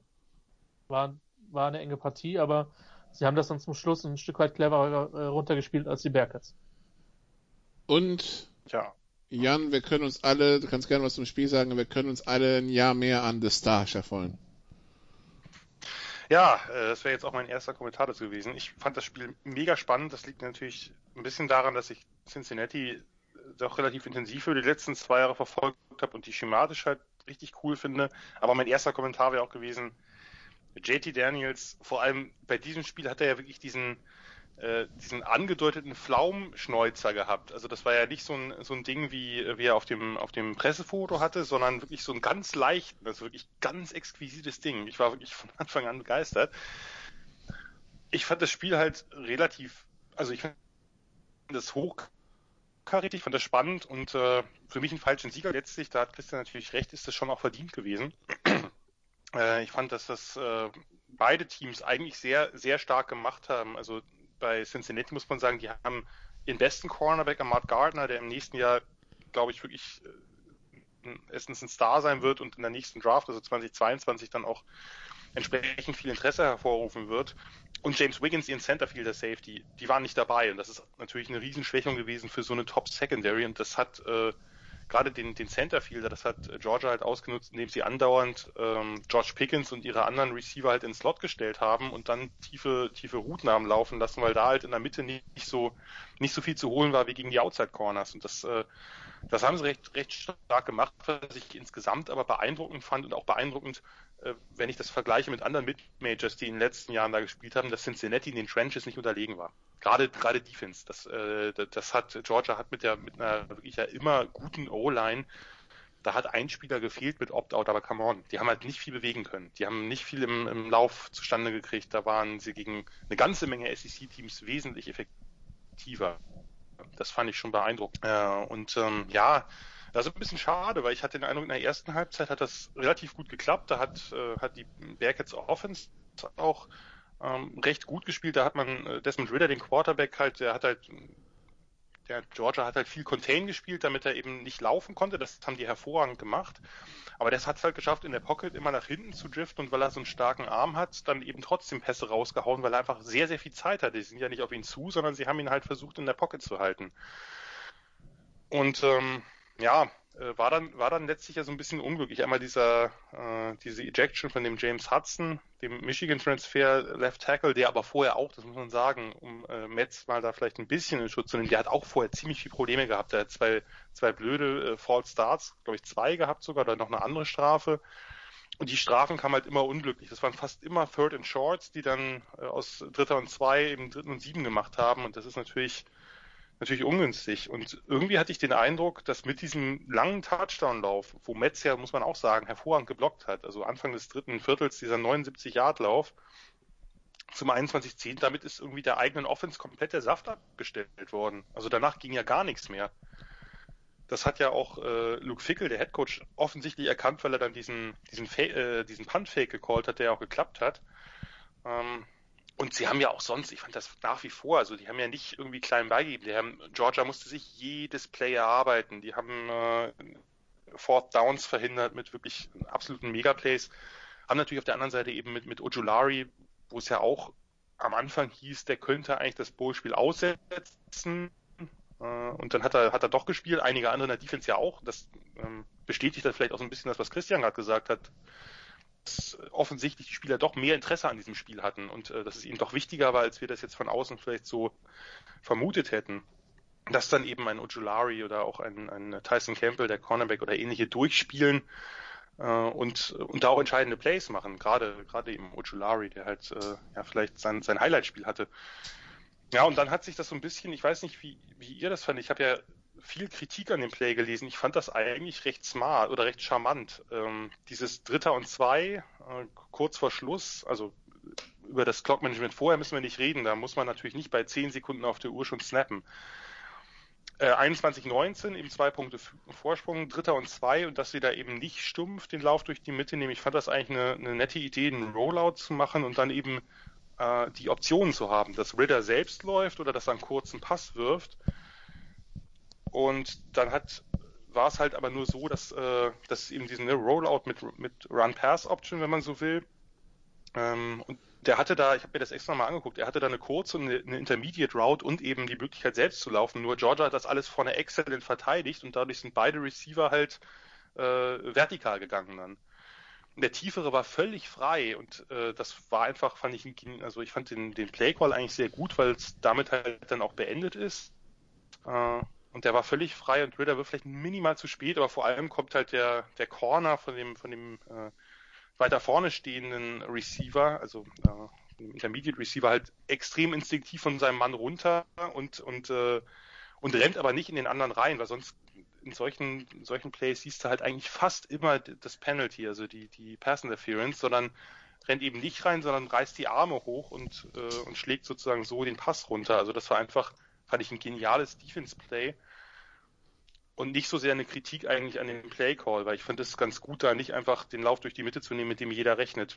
War einfach sehr gut verteidigt, wie vieles, was Georgia in der zweiten Halbzeit gemacht hat. Und ich meine, auch danach war es ja Glück. Ne? Also was heißt Glück, aber äh, ein 53 Yard Field Goal von einem, von einem, äh, glaube ich sogar, das ist ja das erste Jahr. Letztes Jahr hat ja noch äh, Blankenship da gekickt. Von einem, ich weiß nicht, ob es ein Freshman-Kicker ist, aber zumindest ein unerfahrener Kicker das war ja jetzt nicht so, dass Jordan danach über den äh, übers Feld marschiert ist, sondern die haben halt ordentlich Probleme gehabt, ähm, da, da, überhaupt Yards zu machen. Also das ist einfach sehr, sehr unglücklich, weil Cincinnati auch da finde ich gerade mit mit äh, zwei Stars in der Defense weniger, das macht ja bei so einem Team einfach einen größeren, hat ja größere Auswirkungen als bei Georgia, wo dann halt was weiß ich, irgendwelche Five-Star-Freshmen dann reinkommen, die natürlich äh, zumindest sehr viel Talent haben. Äh, das, das fand ich schon richtig, richtig beeindruckend. Sch wirklich schade, dass sie es nicht gewonnen haben. Ähm, ich hätte jetzt aber so oder so, einige hatten ja dann beim 21-10 schon gesagt, ja, hier, George, äh, Cincinnati hätte auf jeden Fall in die Playoffs gehört. Bin ich auch der Meinung, hat aber mit dem Spiel nichts zu tun. Also egal, ob das jetzt Cincinnati gewonnen oder verloren hätte, aus diesen Bowls würde ich jetzt nicht die aller äh, tiefsten Schlüsse ziehen, sage ich mal. Ich fand's halt. Ähm, aber im Gegensatz halt, zu anderen konnten sie mit dem SEC-Team gut mithalten. Ja, ja, und äh, also wie gesagt, das, das gibt auch, also das Spiel, so wie es aus, wie es sozusagen, wie es die Dynamik hatte, äh, es war ja jetzt nicht ausgeschlossen, dass es gewinnen. Ne? Also das war ja schon, war ja schon sehr, sehr, sehr, sehr tolles Spiel. Ich fand das insgesamt hochspannend. Äh, war ein Spiel nach meinem Geschmack, wo es eben beide Teile sozusagen gute Offense Plays, gute Defense Plays gab. Hat halt leider am Ende nicht gereicht. Aber gut, ähm, nächstes Jahr dann vielleicht, wenn, wenn eben der Staff bleibt, was ich, äh, was ich hoffe. Äh, und wenn der ein oder andere Spieler noch bleibt, ist es ja kein, kein besonders altes Team. Da kommen einige zurück. Vielleicht kommt ja auch Ritter, der Quarterback, noch ein Jahr zurück. Der wird sich überlegen, ob er in die Draft geht vielleicht und da so, äh, sagen wir mal, irgendwie ein Midround-Pick sein könnte. Aber schön wäre es, wenn ich die noch ein Jahr so sehen könnte, weil das macht unglaublich Spaß. Gut, dann also, das war Georgia gegen Cincinnati. Dann hatten wir den Citrus Bowl, Northwestern gegen Auburn, 35-19 für Northwestern, Jan. Ähm, auch hier äh, gefühlt so viele Punkte, wie wir von Northwestern schon lange nicht mehr gesehen haben. Ähm, ja, 35-14 also gegen ein SEC-Team, das ja äh, einen Headcoach-Wechsel durchmacht. Was nehmen wir mit? 7-2 Wildcats jetzt gegen 6-5 Tigers. Ja, genau aus dem Grund, den du sagtest, würde ich jetzt nicht zu viel daraus schließen. Das ist natürlich ein Team jetzt im Umbruch gewesen bei Auburn. Da gab es natürlich eine ganze Menge Unsicherheit. Hat sich sicherlich der ein oder andere Spieler auch Gedanken gemacht, wie das jetzt weitergeht. Ne? Brian Harson war ja schon äh, im Stadion, aber natürlich noch nicht beteiligt. Äh, und ja, Northwestern hat das, ähm, hat das relativ, relativ souverän gemacht. Also gar haben äh, Bo Nix äh, nicht zur Entfaltung kommen lassen. Ähm, haben gerade im Passing doch einiges aufgelegt. Also die, die, die, ähm, die Line of Scrimmage war jetzt gar nicht so sehr äh, wie sonst quasi im Mittelpunkt, aber das war die ganze Saison schon so ein bisschen so, dass, dass das Laufspiel gar nicht so wie üblich funktioniert hat und man doch relativ viel auf kurze Pässe gesetzt hat jetzt war es sogar so, dass es nicht immer nur kurze sein mussten. Man hat das, man hat eigentlich Auburn da relativ gut im Griff gehabt. Also da gab's, ähm, hatte ich zu keiner Zeit, ich hätte das dann immer Second Screen laufen gehabt. Ich habe es auch nicht, nicht immer hingeguckt natürlich, aber hatte eigentlich zu keiner Zeit, auch als Auburn dann nochmal rankam im dritten Viertel, hatte ich eigentlich äh, irgendwie Bedenken, dass, dass Northwestern das nicht doch gewinnt. Schöner Sieg, schöner, also gerade für auch ein Team, was jetzt natürlich äh, nicht so eine riesen Historie an großen Bowl-Siegen hat, für die ist das schon was wert. Äh, ich meine, äh, das ist ein ne, Citrus Bowl und, und Outback Bowl sind halt zwei, zwei sind halt die besseren Bowls hinter den hinter den großen und gerade wenn man sich dann mit einem SEC-Team misst, klar kann man darüber streiten. Äh, Auburn war natürlich, würde ich jetzt schon sagen, das Beste von denen, die jetzt nicht in den New Year Six waren. Äh, dann der Rest, der LSU hat verzichtet und der Rest, wir hatten es ja gerade schon mit Mississippi State, das dann irgendwelche 3 zu 7 oder was dann ja glücklicherweise ausgefallen ist mit South Carolina sogar 2 zu 8 Teams irgendwie in Bowls sitzen, das äh, muss natürlich nicht sein. Das ist ja durchaus ein hochkarätiges Team und äh, trotz einiger äh, Verluste spielen da ja durchaus ein paar Spieler, die uns auch in der NFL begegnen werden. Von daher glaube ich für Nordwestern schon eine schöne Sache. Ja gut, ich meine, das, äh, das Spiel gegen Mississippi State muss halt das Mehrkampf sehen, Football und Kickboxen, ne? Aber ähm, ja. Ultimate Fighting, ja. MMA quasi. Ähm, ja, vielleicht müssen sie einfach, ja. Ein M haben sie ja schon, vielleicht müssen wir gucken. Egal. Nun, dann äh, schauen wir noch. Mississippi und Mike, könnte man, was könnte man da noch draus machen? Weil Mike Leach darf ja durchaus da auch eine hervorgehobene Position ein, einnehmen. Hören wir lieber damit auf. Das, das kann nicht ja. gut enden. Dann Outback Bowl, Christian, haben wir eben schon angesprochen. Auch einer, der im Schatten der New York Six steht, aber halt auch einen Namen hat. Äh, Indiana gegen Ole Miss. Auch hier setzt sich das SEC-Team durch, Ole Miss 26-20. Ähm, die Saison war so gut, dass Lane Kiffin eine Gehaltserhöhung und eine Vertragsverlängerung bekommen hat, wenn ich das richtig gesehen habe, bei 5 und 5, immerhin. Ich bin gerade sehr stark am überlegen, wer. Ich meine, dass es Andy Staples oder Bruce Feldman gewesen ist, der vor einigen Wochen im Zuge des Feuerns von äh, Bill Muschamp ähm, einen sehr ertragreichen Artikel zum Thema äh, frühzeitige Vertragsverlängerung bei Headcoaches geschrieben hat. Das war jetzt nach einem Jahr, sie haben auch richtig Zeit gelassen mit der Vertragsverlängerung, ne? Ja, ja, absolut. Absolut. Ähm, äh, von daher, das, das kam für mich dann schon überraschend. Natürlich hat man Angst, dass der abgeworben wird, weil der Name Kiffin immer noch in der weiten Welt des Footballs immer noch für eine ganze Menge steht und bei den meisten dann doch trotz etliche Eskapaden für viel Positives. Und ich finde, er hat schon angedeutet, dass er coachen kann, zumal das erste Jahr bei den, selbst bei sehr vielen sehr guten Coaches wie, wie Matt Rule ähm, oder auch, auch Campbell meistens nicht so gut ist, ja. Und ähm, das größte Problem für, für Kiffin ist halt die SEC West, wo, wo Texas AM, die dieses Jahr auch, ihr, ihr Bowl-Spiel gewonnen haben, ähm, Recruiting-technisch, sie sind noch nicht in Alabama und Georgia dran, aber Jimbo ist auf dem Weg dahin, ähm, permanent Richtung Top 10, Top 5 zu rekrutieren. Und äh, im Staat Texas, sorry Sal, die, die klare Nummer 1 zu sein. Aber äh, das ist, glaube ich, äh, das ist, glaube ich, das größte Problem für Kiffin. Ich denke schon, dass er die sportlich auf jeden Fall nach vorne bringen wird. Ähm, das erste Jahr ist er, wie gesagt, nicht unbedingt zwingend der Indikator, was die Bilanz betrifft, aber offensichtlich hat man dann zu große Sorge bei einer Abwerbung gehabt. Und ich meine, das Geld sitzt ja bei Ole Miss gerne mal locker, von daher ist es, glaube ich, äh, nicht so ganz überraschend, wenn auch der Zeitpunkt mal wieder etwas schräg ist. Auch für die eigenen Spieler, egal. Ähm, ja, also Ole Miss schlägt Indiana. Ähm, gut, dann noch der Gator Bowl. NC State gegen Kentucky, das nächste SEC-Team und äh, auch hier setzt sich das SEC East-Team durch. Jan gegen North Carolina State 23-21 und äh, nach dem Spiel hat der Quarterback gesagt von ähm, äh, hat ein, ein Quarterback von Kentucky gesagt, ich, ich gehe jetzt, ich wechsle das Team, ne? Oder wenn ich es richtig verstanden habe. Ja, Terry Wilson hat äh, gesagt, er geht ins Portal und äh, will ein anderes Team bekommen. Das ist äh, ja ungewöhnlich, aber finde ich jetzt, also das, das Schöne an dem Spiel war, ich meine, wir hatten ja nun äh, letztes Jahr ja schon Kentucky in Bowls mit, mit Lynn Bowden, äh, sagen wir mal, ein etwas äh, energetisches Team. Da gab es ja auch die ein oder andere kleine Nummer. Äh, du erinnerst dich, glaube ich, äh, gut daran, Nicola, oder? Der Quarterback, der schon vor dem Spiel so ein bisschen, bisschen mehr auf dicke Hose gemacht hat. Ja, und ich, deshalb hat mich gewundert mit Mississippi gegen, gegen Tulsa, ähm, weil ich dachte, man hätte in der Folge die Regel geändert, dass die Schiris irgendwie schon früher auf den Platz kommen oder so, damit sowas genau wegen Boden nicht passiert. Aber gut.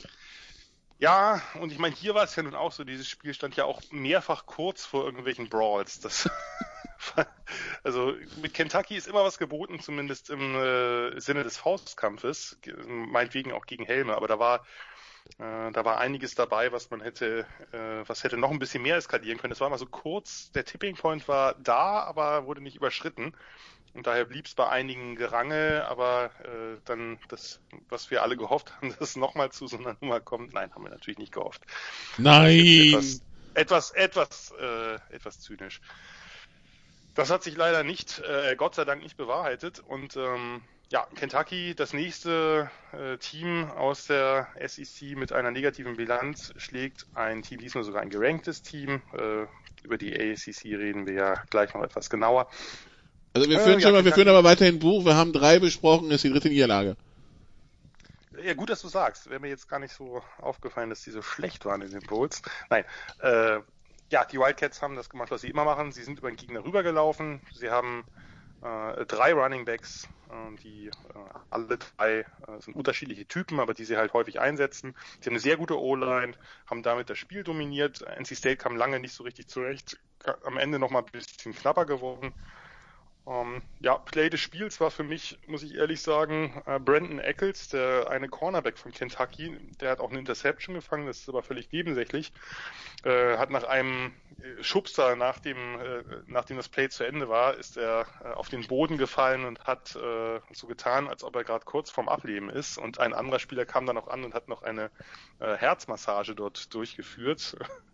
das fand ich relativ nett absurd, sage ich mal. Äh, da, da haben sie es offensichtlich, das war ja noch während des Spiels, da haben sie es offensichtlich noch nicht ganz so ernst genommen äh, mit den Aggressionen, sondern sind ein bisschen scherzhaft damit umgegangen. Das war dann äh, im weiteren Verlauf ein wenig anders. Äh, aber ähm, ja, ähm, Kentucky gewinnt. Äh, Stoops ist, glaube ich, das dritte, dritte jetzt, dritte oder vierte Bowl-Game, was er hintereinander gewinnt. Also das ist schon, der hat die natürlich auf dem richtigen Weg irgendwie, wenn wir jetzt mal sehr gnädig darüber hinweg gucken, dass sie eigentlich in keinem Bowl hätten spielen dürfen, aber das gilt ungefähr für die Hälfte der SEC. Ja, und es zeigt letztlich auch so ein bisschen, dann, jetzt, wie gesagt, wir sollten die Bowl-Spiele nicht zu hoch hängen. Äh, das wird natürlich in der regulären Saison möglicherweise anders laufen, aber jetzt auch nicht so, dass da besonders viele Spieler gefehlt haben oder man jetzt einem Team fehlende Motivation unterstellen konnte. Das konnte man NC State ganz sicherlich nicht. Aber ja, äh, die ACC ähm, macht jetzt insgesamt nicht so einen wahnsinnig guten Eindruck. Äh, und das, wenn man da Clemson mal wegnimmt, dann verfestigt sich so ein bisschen dieser etwas Hot Take AAC über ACC weiterhin. In der Breite. Nicht in, in der, der Breite ist schön gesagt. Genau. In der Breite ist schön gesagt, ja. Gut, dann gab's direkt das nächste SEC gegen äh, ACC-Duell im Orange Bowl zwischen Texas A&M und North Carolina. Ein Spiel, wo das Ergebnis, Christian, vielleicht ein bisschen deutlicher ist als eigentlich der Spielverlauf, denn es stand bis Mitte des vierten Quarters ausgeglichen 27-27 und A&M gewinnt dann 41 zu 27. Wir schreiben ACC Bowl Niederlage 4 auf die Tafel soweit kann Christian auch noch mitzählen. Äh, und äh, gratulieren einem weiteren SEC-Team zu einem Bowl-Sieg. Nikola hat sich echt jegliche Freundlichkeit. Ah, der war der so schön Woche mit der Rückhand. Alter Schwede. Ja, aber wenn ich nicht zählen kann, wie soll ich denn was zum Ergebnis sagen, Nikola? Du sollst doch nicht was zum Ergebnis sagen, sondern zum Spiel. Naja, also schöner Sieg für Jimbo war ganz gut, dass er äh, ein Bowlspiel gewonnen hat. Ähm, du hast es angesprochen, es war bis Mitte des vierten Viertels tatsächlich eng, äh, obwohl ja auch der eine oder andere gefehlt hatte. Ähm, wenn man sieht, was, was Mac, äh, was Mac Brown bei North Carolina aufbaut, auch was das Rekrutieren betrifft, ähm, ja, da, da, da kommt was zustande. Also die sind jetzt schon gut. Ähm, und sie werden durch das, was in den nächsten Jahren an Spielern dazukommen wird, nicht schlechter werden. Also next äh, ACC Big Thing oder wie? Du hast die, du hast die ACC ja schon min mindestens in die FCS relegiert, von daher äh, weiß ich nicht, wie big das Thing dann halt werden kann. Ja. Äh, das müsstest du dann vielleicht an anderer Stelle nochmal beantworten können. Aber sie sind auf jeden Fall eine Mannschaft, die äh, um den legitimen zweiten Platz, solange Notre Dame eben nicht in dieser Conference ist, äh, agieren kann. Ähm, Miami ist, zeichnet sich ja durch einen Mangel an Konstanz aus, auch wenn sie mittlerweile wieder ganz gut rekrutieren können.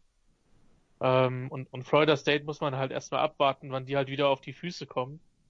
Ähm, die letzten Jahre waren jetzt stellenweise absolut desaströs. Ähm, und für A&M, wie gesagt, A&M ich sage nicht, dass die auf das Georgia-Level kommen, aber äh, Jimbo rekrutiert gut. Er muss jetzt halt auch nochmal die, die absolut wichtigen und engen Spiele gewinnen. Ich meine, Florida hat er dieses Jahr immerhin geschlagen. Oder A&M hat Florida geschlagen. Das war mit Sicherheit ein Statement-Win. Aber früher oder später, das ist das, was Georgia ja geschafft hat, muss ja das Ziel sein, mit Alabama konkurrieren zu können. Und da waren sie einfach dieses Jahr und auch in den letzten Jahren einfach noch zu weit weg. Und man muss zugeben, außerhalb von, außer, außerhalb von Alabama und Florida hatten sie jetzt auch nicht den, den schwersten Schedule, den man haben kann. Ja. Ne? Also Vanderbilt, Mississippi State, Arkansas, South Carolina, LSU und Auburn und Tennessee. War insgesamt nicht so ein tolles Jahr mit die SEC, ne, von den Spitzenteams abgesehen. Ja. Da hatten wir schon hochkarätigere Breite, wie Nikola sagen ja. würde. Ich fand, ich fand das ein super Spiel. Also das hat mega Spaß gemacht. Ich bin, hab mir das äh, dann doch, obwohl ich eigentlich sehr müde war, live reingezogen, dachte, naja, ich gucke mal erste Viertel oder so und dann bin ich doch ziemlich hängen geblieben, weil es einfach, weil ich, ich hätte eigentlich erwartet, dass Texas A&M das klar gewinnt. Einfach deswegen, weil, weil UNC da mit äh, quasi ihre ganzen Top-Skill-Player, beiden Top-Running-Backs, Carter und, und Williams, dann Diami Brown, der Top-Receiver, also das quasi die Spieler, die die Offense getragen haben, neben Sam Howell, die waren weg. Und in der Defense auch noch äh, zwei Schlüsselspieler. Ähm, das hatte ich eigentlich klar gesehen, aber das, ich habe mich, mich hat beeindruckt, wie, äh, wie Howell da mit den, mit den ganzen jungen Receivern, ich meine, das ist ja quasi die zweite Garde, die, die wir nächstes Jahr dann auch sehen werden. Mit denen konnte er sich gut einspielen. Das hat mir eigentlich ziemlich gut gefallen. Da waren schöne Plays dabei. Ähm, wirklich, äh, ich glaube auch, dass, also sehe das genau wie Christian, das UNC müssen wir in den nächsten, in den nächsten Jahren beobachten. Gerade im nächsten Jahr natürlich, wenn, wenn Howell dann noch eben sein, sein drittes und voraussichtlich oder möglicherweise letztes Jahr äh, am College spielt. Das ist natürlich dann eine Chance, die sich, äh, die sich ihm bietet. Muss er natürlich gucken, dass die Skillplayer, die, die danach kommen, dann auch entsprechend gut sind, aber äh, da ist sicherlich was möglich. Bei A&M finde ich halt krass, also die, äh, wie, wie gut das Laufspiel geworden ist, also wie gut sie damit dominieren können. Ja, dass sie halt wirklich m, mit, mit Spiller halt einen, einen super talentierten Back haben. Jetzt kam dieser Devon Chain, ähm, ein Freshman, super Speedster, der quasi den, den, den also ein bisschen das Lightning zum, zum Thunder von Spiller ist und Anais Smith, der halt Receiver und Running Back spielen kann und aus dem Slot halt wirklich für ganz, ganz viel äh, ganz, ganz viel Verwirrung und äh, auch tolle Routen und einfach Explosivität sorgen kann. Die haben halt keine richtigen Receiver dieses Jahr gehabt. Das, die sind halt alle abgewandert. Ein super Titan noch mit, mit Weidermeier. Wenn die jetzt irgendwie zwei richtig gute Receiver finden, oder meinetwegen auch nur einen, der da, der da wirklich auch mal Matchups One-on-One -on -one gewinnen kann. Und dann eben mit einem neuen Quarterback wahrscheinlich, weil Mont kann ich mir nicht vorstellen, dass der jetzt noch ein Jahr bleibt. Der ist da schon ewig. Dann ist da was drin, weil die Defense, da sind so viele junge Spieler, da haben sie jetzt auch wieder, wenn dann irgendwer ausfiel, äh, dann kam jemand rein, macht einen Sack, hieß es ja hier Freshman Five Star oder so, das, äh, davon hatten sie ja, also dadurch, dass eben Fischer so unfassbar gut rekrutiert hat, haben sie ja wirklich einfach riesen viel Talent. Und äh, also gerade gerade auf der defensiven Seite hat er ja doch ein paar ganz dicke Fische in den letzten Jahren an Land gezogen, gerade auch aus Texas gegen Texas äh, im, im Duell, im direkten Recruiting-Duell. Da kann echt was, das kann echt äh, ranwachsen. Und wenn er jetzt, also wenn die, wenn die O-Line äh, so gut spielt im nächsten Jahr, da gehen sicherlich auch einige weg. Vielleicht bleibt ja der ein oder andere, auch der eine oder andere Senior, der jetzt vielleicht nicht so die Aussichten auf einen ganz hohen äh, Draft-Pick hat und sagt einfach, ich spiele noch, eine, noch ein Jahr, ich nehme diese Ehrenrunde mit das kann eine wirklich fantastische Rushing Offense werden. Die braucht halt noch ein bisschen, äh, die braucht halt noch irgendeinen Playmaker auf Receiver. Denn nur mit Tight End und, und Running Backs oder Slot, äh, Slotbacks wird es wahrscheinlich nicht ganz reichen, obwohl es dieses Jahr schon richtig gut war dafür, dass sie eigentlich kaum Outside Receiver hatten. Also sie haben ja eigentlich nur das, nur das Spiel gegen Alabama vergeigt und ich sag mal so, ich glaube, in der derzeitigen Form wird es zumindest ein bisschen enger werden. Okay, also so viel zum Agricultural and Mechanical. Ähm, dann hatten wir noch den Fiesta Bowl, Christian, zwischen Iowa State und ähm, ja, dem souveränen Meister der Pac-12 Oregon, ähm, der All Consensus Number 25. Und Iowa State setzt sich mit 34 zu 17 dann doch deutlich durch. Ja, ist auch wenn Oregon natürlich letztlich vermutlich relativ wenig in den Top 25 zu tun hatte. Wobei das kann man vielleicht sogar irgendwo noch legitimieren, ich weiß es nicht. Ja, vielleicht auch nicht. Äh, ein schöner Statement-Sieg für, für Iowa State, sehr verdient. Die ja auch in dem, in dem Big 12 Championship Game eine ganz, ganz großartige Leistung ge gezeigt haben. Und äh, ja, dann am Ende sich einfach ratzeblöde angestellt haben mit ihrem letzten Drive. Sorry, wenn ich so hart sage, aber Korrekt. Das ist halt einfach. Das kennt man von gut gecoachten Teams nicht. Das kenne ich, wenn ich mir die Chargers anschaue, wobei vielleicht gibt es ja auch da Hoffnung, wenn, äh, wenn sie jemanden, der so viel Game Management Expertise wie der, der Klatschende, der Klepper einstellen sollten. Oder jemand mit solchen moralischen und empathischen Fähigkeiten wie Urban Meyer. Es ist spät, Leute. Ich merke, dass mein Zynismus-Level schon wieder ein bisschen steigt, aber ich weiß nicht, ob das gut für die Zuhörer ist. Ähm, Matt Campbell übrigens auch jemand, äh, der in der Debatte um den neuen Chargers Head Coach ist. Ich weiß nicht, Please ob ich das dem not. guten Matt Campbell wünschen würde. Ähm, weil ich glaube, wie gesagt, es gibt halt viele Sachen, die für die Chargers sprechen, unter anderem ein Stadion, wo man immer ganz viele Karten an seine Familie abgeben kann weil selbst in Nicht-Pandemie-Zeiten das halt niemals ausverkauft sein wird. Ähm, aber ich weiß nicht, ob ich ihm äh, Spanos als Chef wünschen würde. Äh, Telesco ist, glaube ich, zu ertragen, aber Spanos ganz oben vermutlich eher nicht. Ähm, ich glaube, es gibt wenige Programme in den letzten Jahren, die einen Coach so vom Bodensatz in die Conference-Spitze in der Power 5 geführt haben. Und das ist eine bemerkenswerte Leistung. Ähm, und das macht ihn natürlich ein Kandidat für jegliche High-Profile-Jobs, sowohl im College als auch in der NFL. Von daher Glückwunsch an Matt Campbell und an sein Team ähm, zu einer bemerkenswerten Saison. Und da ist wirklich was im Aufbau. Das ist, muss man absolut so sagen. äh, Christian, vielleicht sollten wir äh, bei dem Thema Chargers nochmal, also da hatte ich ja äh, bei Oregon doch, äh, sagen wir mal, ein paar mehr Assoziationen aufgrund äh, dieser zwei extremen Special Team Blunders, dass sie da einmal den Kickoff nicht recovern und einmal den Punt sich auf dem Helm platschen lassen. Da äh, super, fiel, oder? Da fiel mir auch ein Oregon Chargers äh, äh, entfleuchte mir, sagen wir mal so. Ja, ja das, äh, das hat ja letztlich das Spiel entschieden. Also es war ja, war ja durchaus ein, Moment eng und dann ist es halt dahin gegangen, nachdem der, also nach dem, nach dem Touchdown zum 21-14, dass dann der Kickoff danach, der war natürlich auch sehr schön geschossen Richtung, Richtung Außenlinie und prallte dann zurück, aber sollte man als Return-Team einfach drauffallen können.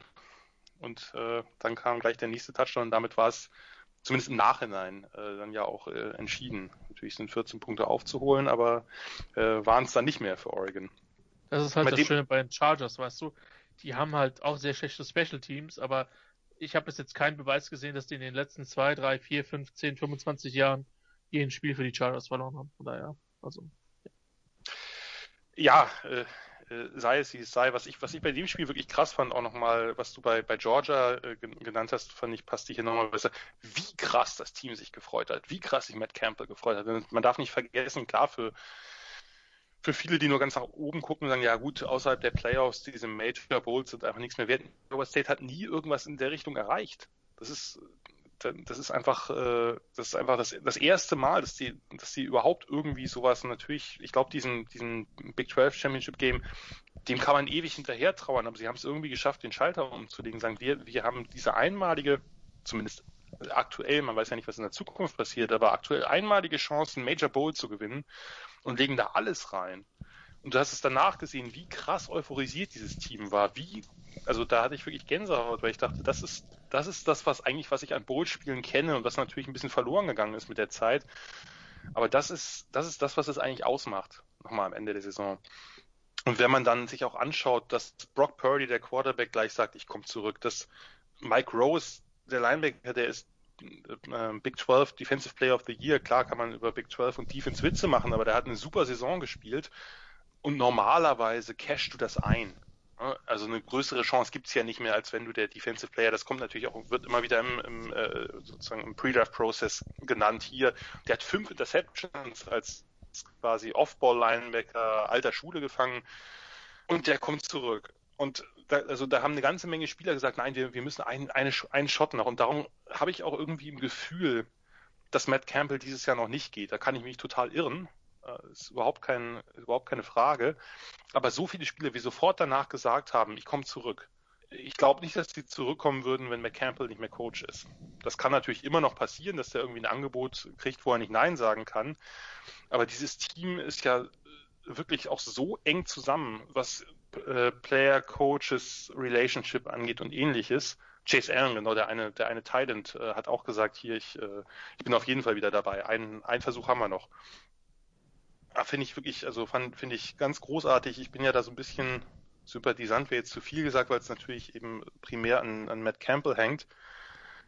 Aber ich fände es schön, wenn sie noch einen Versuch wagen würden. Mit dem, natürlich ein, zwei Spieler werden weggehen, die halt, äh, die halt einfach, äh, wo es auch Sinn macht, einfach zu sagen, okay, ich, äh, ich gehe jetzt in die Draft, bin Senior, habe eine super Saison gespielt, aber wenn sie so mit dem Gerüst, Brees Hall kommt zurück, muss er der Top Running Back und äh, und ein paar andere Spieler, wenn die noch einmal diese Chance ergreifen können und das nochmal zumindest versuchen, es ist natürlich, wird natürlich immer schwer sein gegen Texas und Oklahoma, die ganz andere Ressourcen haben. Aber da hast du so gemerkt, wie das, wie die als Team aufgetreten sind, das fand ich, fand ich sehr beeindruckend und ähm, habe ich denen echt sehr gegönnt, muss ich so sagen. Gut, dann kurze Pause und dann besprechen wir die Halbfinals auch mit ACC-Beteiligung. Bis gleich.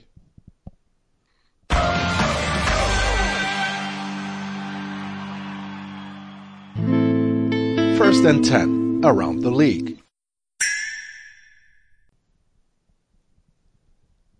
Teil 2 bei den Sofa Quarterbacks College Football immer noch mit äh, Jan, Jan Wegwert und äh, Graf Zahl Christian Schimmel. Und wir sind angekommen bei den Halbfinals 1 gegen 4, 2 gegen 3. Wie viele ACC-Teams hatten wir schon, Christian? Offensichtlich noch nicht alle, die verloren haben. Ja, vier hatten wir schon. Wir besprechen jetzt das fünfte, das einige auch gerne Nummer fünf gerankt gesehen hätten, aber äh, ja, äh, Notre Dame 4 gegen Ui. Alabama 1. Ähm, und wenig überraschend, Christian setzt sich Alabama gegen Notre Dame mit 31 zu 14 durch, auch nicht in der Deutlichkeit, zumal, ja, ähm, also die, die letzten Punkte kamen ja so eine Minute vor Schluss. Davor war es halt All Alabama irgendwie, ne? Ja, ich möchte, es klingt bizarr nach dem, nach dem Spielstand. Ich möchte Tommy Reese ein Kompliment aussprechen, dem, dem Notre Dame OC. Ich finde, der hat es am Anfang nicht schlecht gecallt. Ähm, insbesondere die ersten beiden Serien waren wirklich, haben die Stärken von Notre Dame betont und das war vor allen Dingen die, die O-Line, gerade die Interior O-Line gegen Alabama's D-Line. Ähm, und sie haben da zwei, drei richtig, richtig gute Spielzüge gezeigt und auch relativ früher gepunktet. Der, die gewinnen das Spiel nicht, weil du hältst die Alabama Offense nicht Punkt. Ja, und dann hast du halt mit, mit Ian Book, der halt noch so einen absolut hanebüchen Pick zum miserabelsten Zeitpunkt halt wirft. Ähm, das war halt das Problem. Insofern war es nicht überraschend, dass Notre Dame das verloren hat. Ich finde, sie haben es an einigen Stellen gut gemacht, aber der Talent Gap war dann einfach auch zu groß und die Ausführung der Spielzüge bei Alabama zu groß. Und sie hätten einfach selber einen überragenden Tag gebraucht und einen sehr schwachen Tag von Alabama. Beides ist nicht eingetreten. Von daher war das das Resultat, was aber, sind wir mal ehrlich, vermutlich gegen fast alle anderen Teams, ich glaube am knappsten hat Alabama zumindest rein ergebnistechnisch noch Florida gespielt. Ähm, gegen fast alle anderen Teams äh, zu erwarten gewesen wäre. Ja? Also vielleicht hätte Oklahoma den noch ein bisschen mehr ein Spiel liefern können, aber auch da gab es ja in den vergangenen Halbfinals schon mal Partien, die gefühlt für Oklahoma gegen SEC-Teams nach ja, fünf, sechs Spielzügen entschieden waren.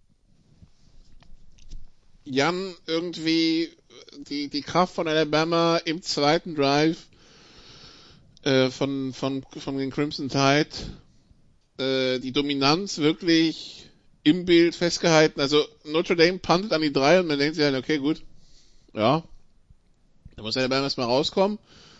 Und der Drive läuft folgendermaßen.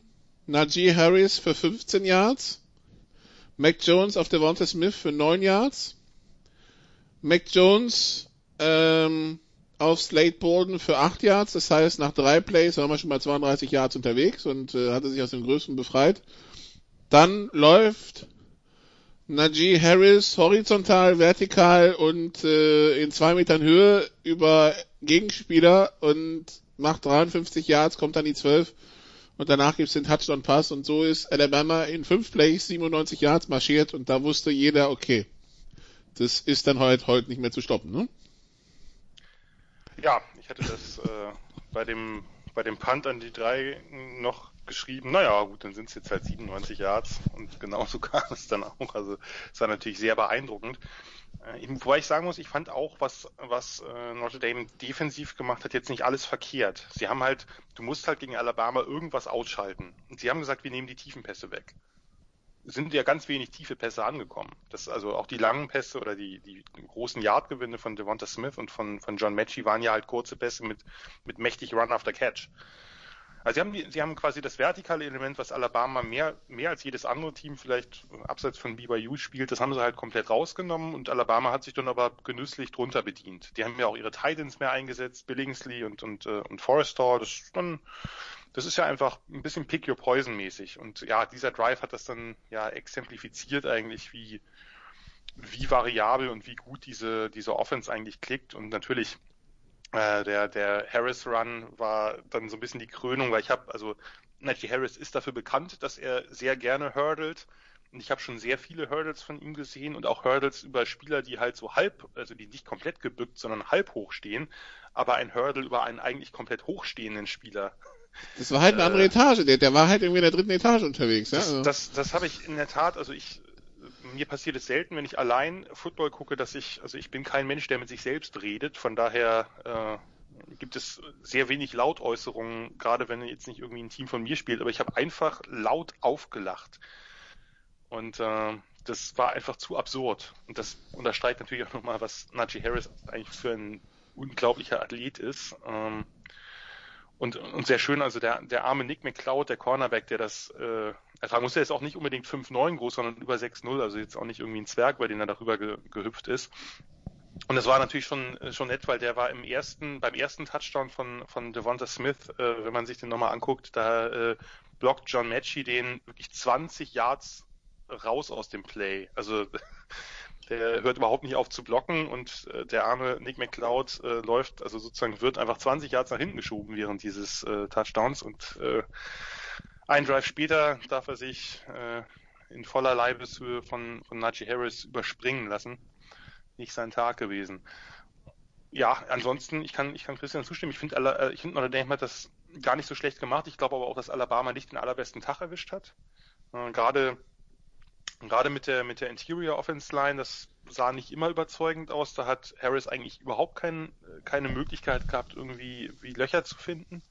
Hat dann ein paar Mal noch, weil er einfach, äh, weil er einfach so, so wahnsinnig gut ist, eben dann drei Tackle gebrochen und ist dadurch trotzdem nur vier Yards weit gekommen oder so. Aber darum, ich finde auch Alabamas O-Line ein bisschen überschätzt. Die haben jetzt den Joe Moore Award gewonnen für die beste O-Line des Landes. Die hätte ich eher an Notre Dame gegeben oder auch an einige andere Kandidaten. Alabama hat eine tolle O-Line, keine Frage, aber ich finde sie äh, gerade gerade Interior jetzt nicht so stark, wie sie sein könnte. Ähm, das ist natürlich Nitpicking. Das, das ist ja klar. Das ist das ist eine Top-Line. Äh, da werden einige Spieler uns in der NFL wieder begegnen. Von daher, das ist jetzt Meckern auf hohem Niveau.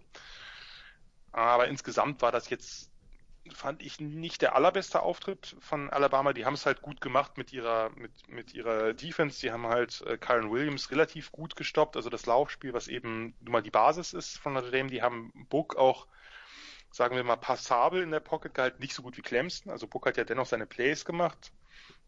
Ähm, aber hat halt, aber haben halt einfach auch da die Big Plays auf die, auf die Perimeter Receiver. Die haben sie halt vollkommen verunmöglicht. Sie haben relativ viel auch sowas wie Cover 2 gespielt, was jetzt nicht unbedingt Sabens, Sabens Lieblingscoverage ist, aber einfach hinten mit, mit zwei Safeties eben äh, die beiden Seitenlinien abdecken, damit die großen Receiver da nicht zur Geltung kommen. Notre Dame hat sich dann viel innen bedient mit ihren, mit ihrem Tight End das, das war alles okay, hat mich jetzt aber nicht, nicht total vom Hocker gerissen, was, was Alabama getan hat. Aber vielleicht haben wir da auch einfach mittlerweile zu hohe Ansprüche, dass ein 31-14 irgendwie äh, nicht so überzeugend ist, wie es sein könnte. Das ist natürlich, das ist natürlich auch Quatsch, klar. Ja, Devonta Smith hat gezeigt, dass er der beste Receiver im Land ist. Najee Harris hat gezeigt, dass er mindestens einer der besten, besten Runner im Land ist. Ein äh, paar, paar Sachen, die mir noch aufgefallen sind. Zum einen, äh, ich habe, glaube ich, weniger Angst vor Najee Harris als vor Nick Saban, wenn das äh, Mikrofon beim Halbzeitinterview nicht äh, funktioniert. Da sah er äh, etwas ungehalten aus, möchte ich sagen. Weil er nichts gehört hat, den haben sie mir ja Kopfhörer rübergereicht. Oh. Ja, ja, aber er, äh, er sah so aus, als ob er die arme Reporterin gleich anspringt oder so. Also das ähm, weiß ich nicht. Würde ich, also bei, bei Nick Saban würde ich wirklich dreimal testen, ob das Equipment funktioniert, das technische. Also da wäre ich wäre ich vorsichtig. Und das andere, was ich, was ich irgendwie äh, witzig fand, ähm, Nick Saban ist ja nun mal jemand, der, dem reicht sowas natürlich auch nicht. Also als äh, Notre Dame dann nach dem 14 zu 31, was ja wirklich direkt vor Schluss kam, dann noch den Onside-Kick recovered hat, dann konnte man sehen, dass er nicht so wirklich glücklich ist über diese Spielsituation. Und ähm, Notre Dame war ja offensichtlich am Ende sehr daran gelegen, das Ergebnis noch etwas äh, weniger deutlich zu gestalten. Also sie haben da ja wirklich versucht, dann mit dem letzten Drive auch mit sehr gutem Clock-Management wirklich jede Sekunde noch rauszuholen, um irgendwie noch den Touchdown zu machen. Und äh, dann quasi mit einer Sekunde äh, vor Schluss ja noch ein Timeout genommen, damit sie eben noch einen Spielzug machen können, um vielleicht auf 21 zu 31 zu stellen. fand ich sehr gut, dass Nick Saban da quasi den All-Out-Blitz dann gecallt hat. Also das, äh, da hat man so richtig gemerkt, dass es ihm gereicht hat. Na gut, wenn sie halt noch spielen wollen, dann kriegen sie jetzt nochmal richtig schön, kriegt Ian Book richtig schön den Blitz vor den Latz geknallt, dann ist Ruhe. Und so war es dann auch. Ich weiß nicht mehr, war es im Orange Bowl von ein paar Jahren, im Sugar Bowl, Irgendwann hat doch ein Spieler irgendwie so Fehlstart, Holding, Fehlstart, in 76. Ich glaube, der ist immer noch zu Fuß unterwegs, so auf dem Rückweg nach Alabama. Bei dem Blick von, von Nick Saban danach. Aber, ähm, ja, äh, Also es wäre schön, wenn man Info bekommen würde, ob er inzwischen wieder angekommen ist. Aber ja, äh, mit Nick Saban ist da, also Nick Saban ist da Perfektionist und ich glaube einfach, also das hat bei den Coaches auch dann natürlich damit zu tun, äh, dass sie, also wenn es in Europa sowas geben würde wie ein Interview zur Halbzeit, das wäre dann aus, aus purer, aus purer Nettigkeit. In den USA sind sie halt vertraglich auch mit den Werben, mit den ähm, Fernsehstationen dazu verpflichtet, aber die wollen halt nicht ewig Zeit damit verlieren und wenn es natürlich erstmal eine 30 Sekunden der Minute dauert, bis sie irgendwie Ton haben oder so. Ähm, ja, normalerweise in Nicht-Pandemie-Zeiten ist ja so geregelt, dass quasi der Reporter mit dem Headcoach quasi Seite an Seite in die Kabine läuft. Das ist jetzt halt ein anderes Setting. Und das ging ihm wohl zu langsam. Kann passieren. Ähm, ja, also Alabama fürs Finale qualifiziert gegen Notre Dame. Ein Finale, wo sich gerade rausstellt, dass wir gar nicht wissen, wann es stattfinden wird. Ähm, ja, Nummer 11 Ohio State, Jan schlägt Clemson, die zwei. Und das war das deutlichere Spiel von beiden, nämlich 49-28 der Endstand. Ähm, Clemson zweimal in Führung gegangen und dann im zweiten Quarter komplett von Ohio State überfahren worden. Ja, du hast es beschrieben, dass äh, 2 gegen 3 ja oftmals das klarere Halbfinale ist. Das war einfach eine simple Aus, das war, das war nichts beschreien, das war einfach eine Feststellung anhand der Ergebnisse. Ja, aber du weißt doch, das war keine, das war keine Studie so anhand von Interpretationen, das, das, war einfach Blick auf die Zahlen und dann daraus was schließen. Ich weiß, ist für den Geisteswissenschaftler nicht so einfach, aber das war, ja. Das ja, waren Fakten. Darum sage ich ja, für, für, uns, ja, für uns ist das schwierig und darum sind wir dir ja dankbar, dass du dann solche Dinge uns auch noch so ein bisschen anfütterst, damit wir da äh, die Chance haben, eben äh, auch äh, das zu bedenken und uns nicht zu große Hoffnungen zu machen, dass das ein spannendes Spiel wird. Ja, hat mich komplett überrascht. Muss ich, also plus 21 hätte man ja noch, hätte man sich ja noch irgendwie denken können, aber andersrum. Ja, und äh, also ich hätte ja auch nicht ausgeschlossen, nicht grundsätzlich ausgeschlossen, dass Ohio State gewinnt, aber doch nicht mit 49 Punkten.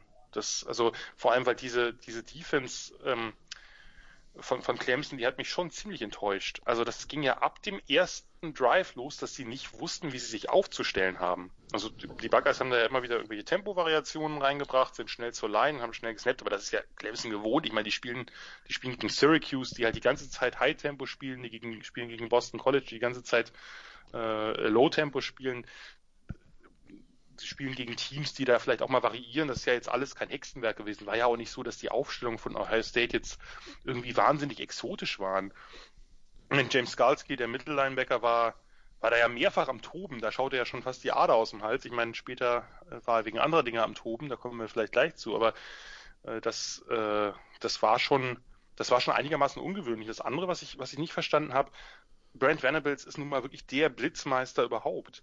Ähm, und hat sehr passiv ist er da rangegangen an diese Offense. Also hat so ein bisschen, ich weiß nicht, das ist jetzt natürlich überinterpretiert und wahrscheinlich auch völlig falsch, aber ich weiß nicht, ob er sich zu sehr das Northwestern-Spiel von Ohio State als, als Basis genommen hat oder als Blaupause, weil die haben ja nun mal eben nicht, äh, nicht diese Mittel auch, um zu blitzen und sind eben eine Defense, gegen die man sich alles erarbeiten muss. Äh, mit, mit, mit viel Zone hinten, mit, äh, mit, mit äh, guten Linebackers gegen den Lauf eigentlich, war in dem Spiel dann nicht so, aber äh, das, äh, da hat mich sehr gewundert, warum er so passiv war. Ich meine, es kann natürlich sein, dass er Angst hatte, ähm, dass sie halt äh, dann drüber laufen über die Blitzes die ganze Zeit oder an denen vorbei.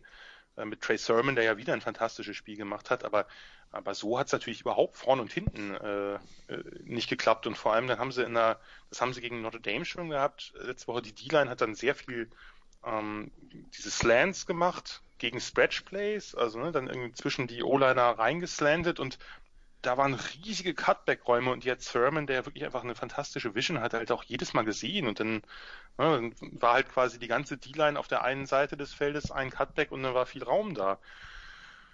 Und dazu kam, also ich muss mir jetzt, äh, so, wir müssen nicht so in Rage reden, weil eigentlich, wie gesagt, ich schätze Venables sehr und diese Defense eigentlich auch, aber das war halt ein desaströser Auftritt. Also einfach nicht nur von der Leistung, sondern auch von allem drum und dran. Dann haben sie hinten die Safeties waren vollkommen desorientiert, wenn da tiefe Pässe kamen. Und ich meine, Fields hat natürlich da wirkliche Bomben rausgehauen.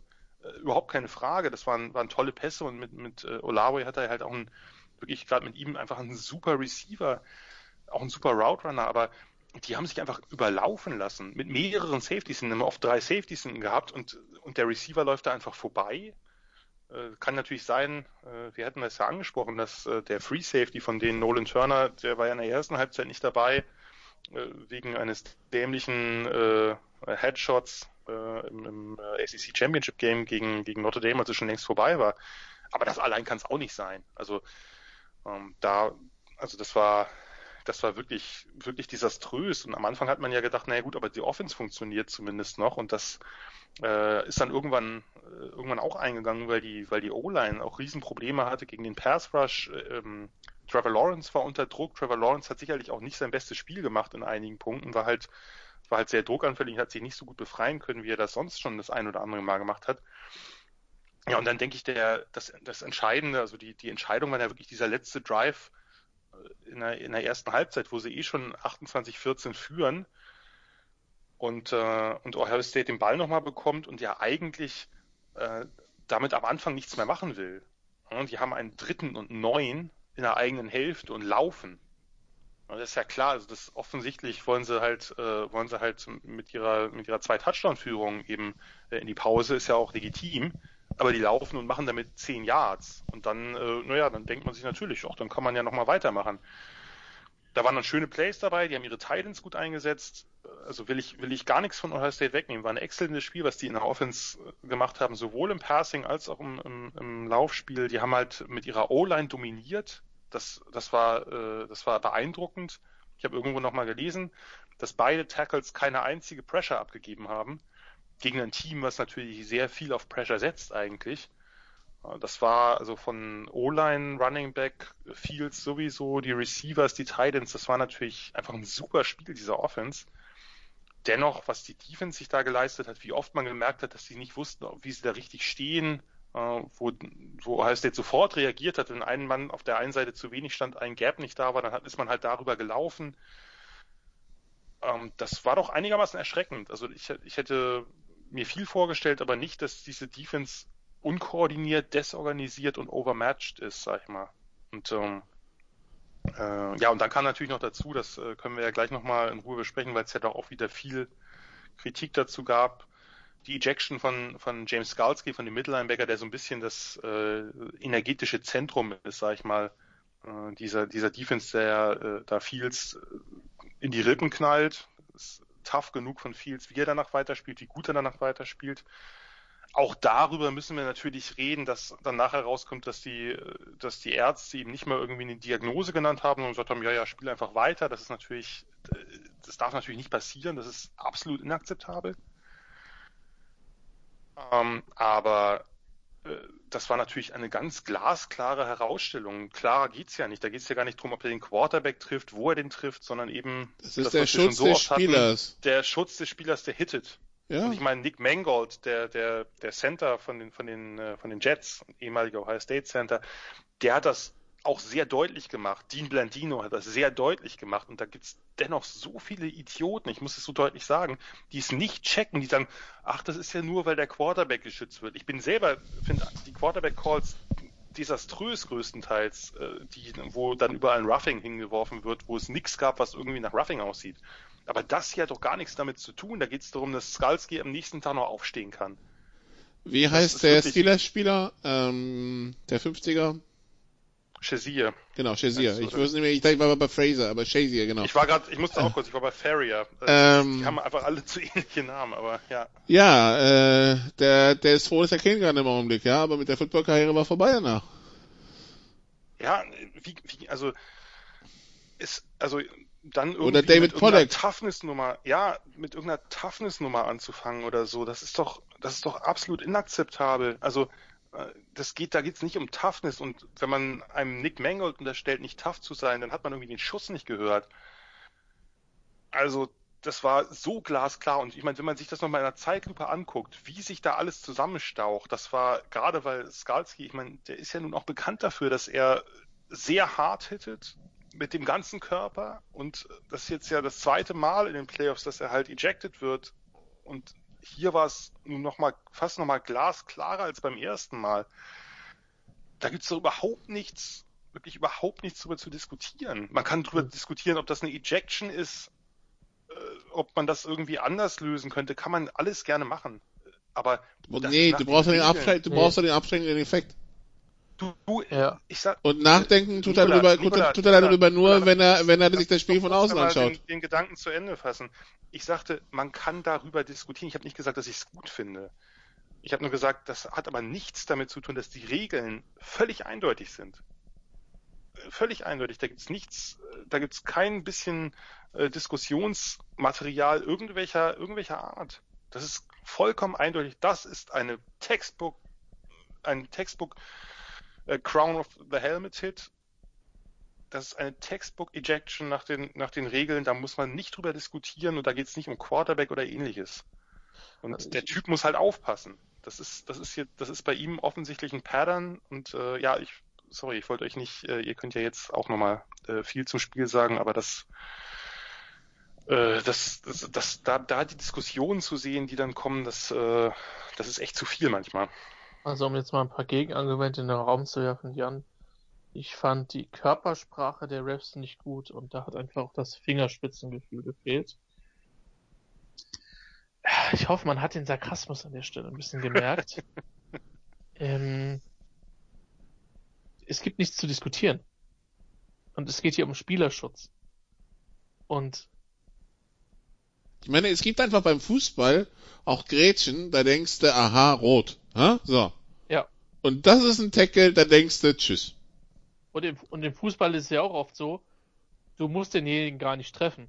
Aber wenn du blöd von hinten kommst und auf die Achillessehne einfach drauf gehst, hast du auch im Platz nichts verloren. Punkt. Und wenn du das nicht lernst, und Skalski ist ja schon ein Stück weit der emotionale, ich glaube, das hat die Defense extrem beeinflusst. Sie hatten davor schon Probleme. Aber dadurch, dass ihr Safety erst zur zweiten Halbzeit gekommen ist, übrigens auch einmal, was war das, ein Stiff-Up, den er gefressen hat, oder überrannt, ist einmal ziemlich überrannt worden. Ähm, das hat die Probleme halt noch verschlimmert. Aber jeder, mit der da mit Tough Guy Gehabe ankommt, sorry. Nee, das klingelt Sorry, im Nacken. Also Aber ganz ehrlich, ich, ich sehe das faul, ja. Und ich habe es mir danach noch in der Wiederholung angeschaut. Ich habe es mir mindestens sechs, sieben Mal angeschaut wegen der Diskussion, ja. Jedes Mal zieht's mir den Nacken zusammen. Ja, Ja. ja, indeed.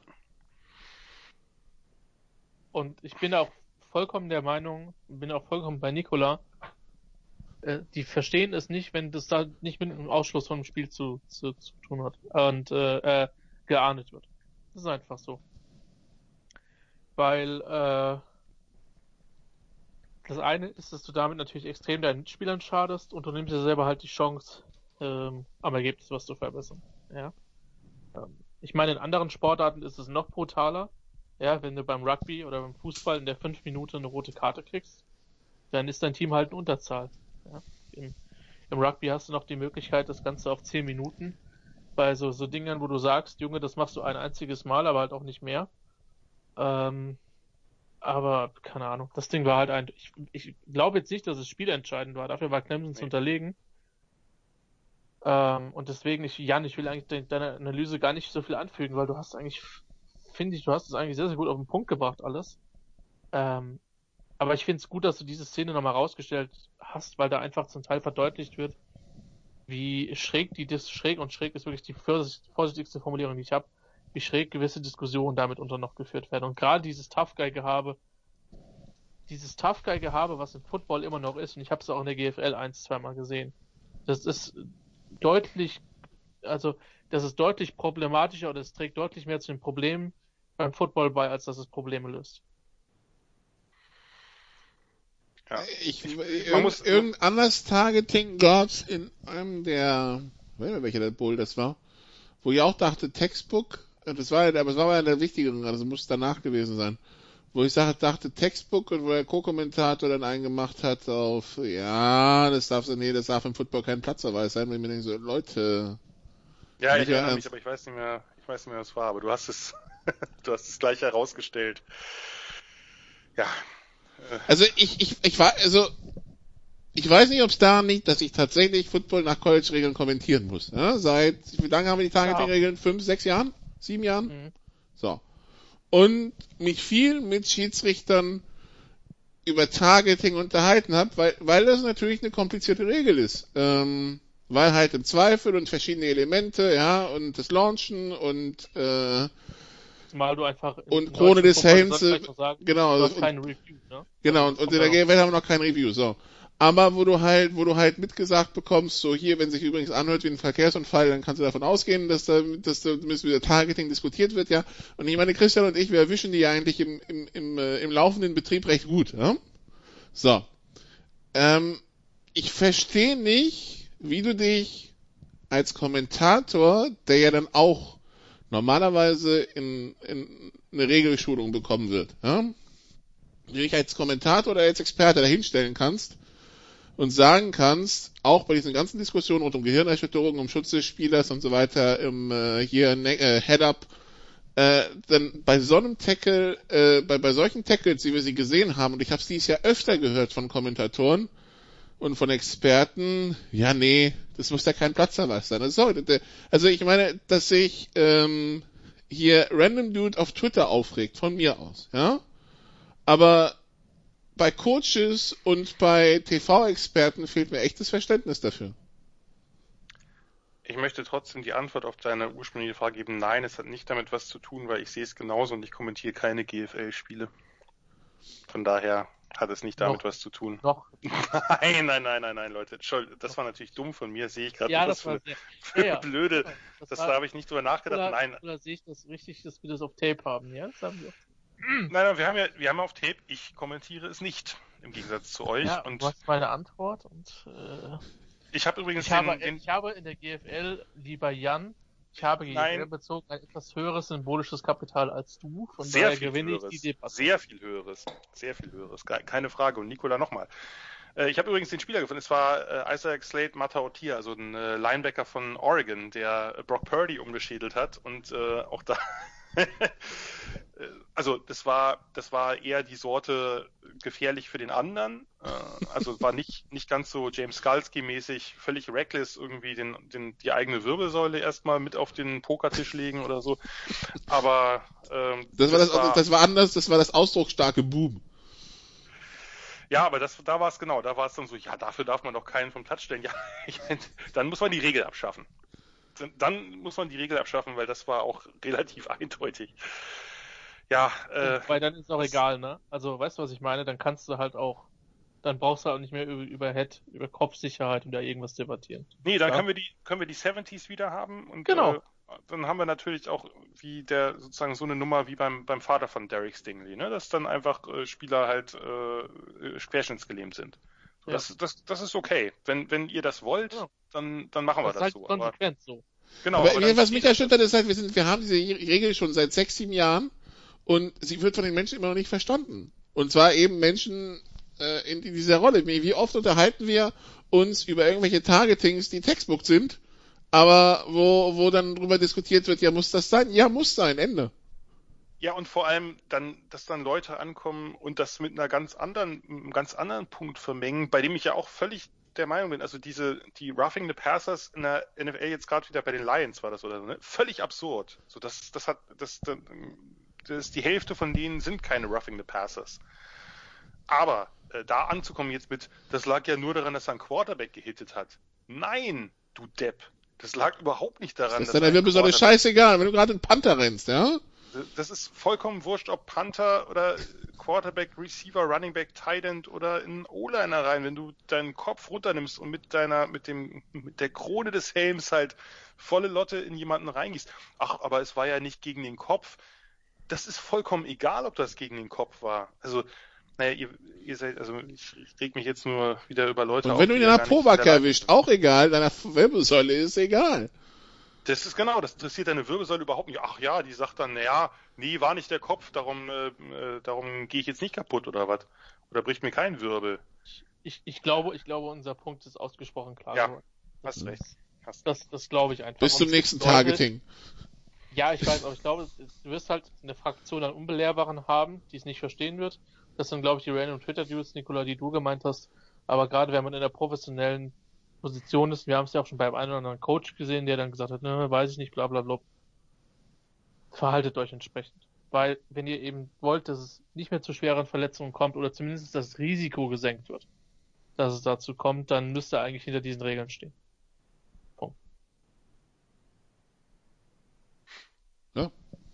wie gesagt, also einfach mal sich selbst dafür sensibilisieren und dann, ähm, also man erkennt die Dinge eigentlich schon, also die Situation, wo es Zweifel gibt, äh, irgendwann tatsächlich sieht man sie schon kommen, wo man sich denkt so, hm, Targeting und dann gehen sie ins Review und dann weiß er halt auch schon, okay, mehr der gut, es gab, es gab, zugegeben, Jan, dieses Jahr Nebraska gegen Ohio State war ein bisschen, war ein bisschen strange mit den Targetings, ja, bin ich auch, bin ich auch bei dir, aber, ähm, normalerweise, in der Regel war es, also, ja, gut.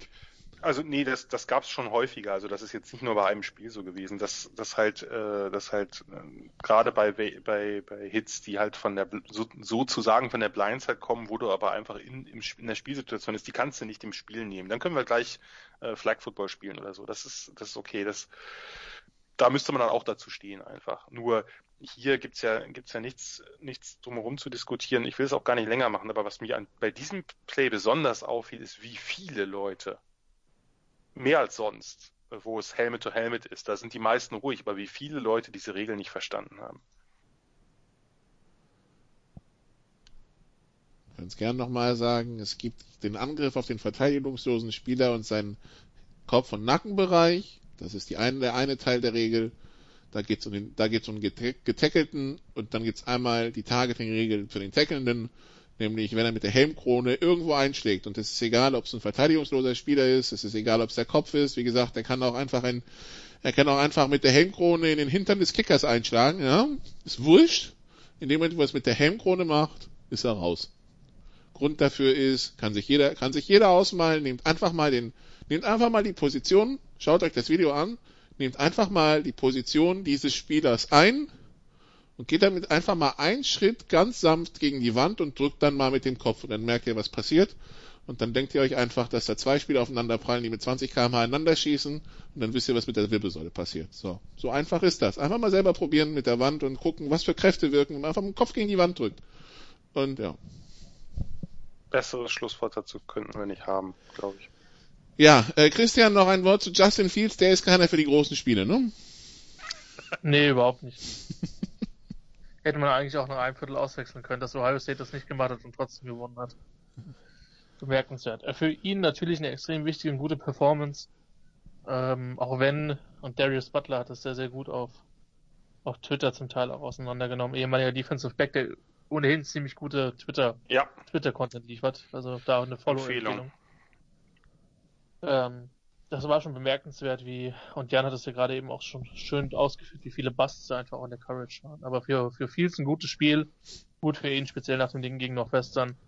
Für alle anderen Aussagen ist es zu früh. Ich möchte an der Stelle nur schon mal erwähnen, es wird hart für ihn, äh, dass er in meinen Rankings über, über Herrn Wilson stehen wird. Das liegt nicht am Nachnamen, sondern tatsächlich am Play vom BYU Quarterback was ich jedem ans Herz legen kann, sich mal intensiver anzuschauen.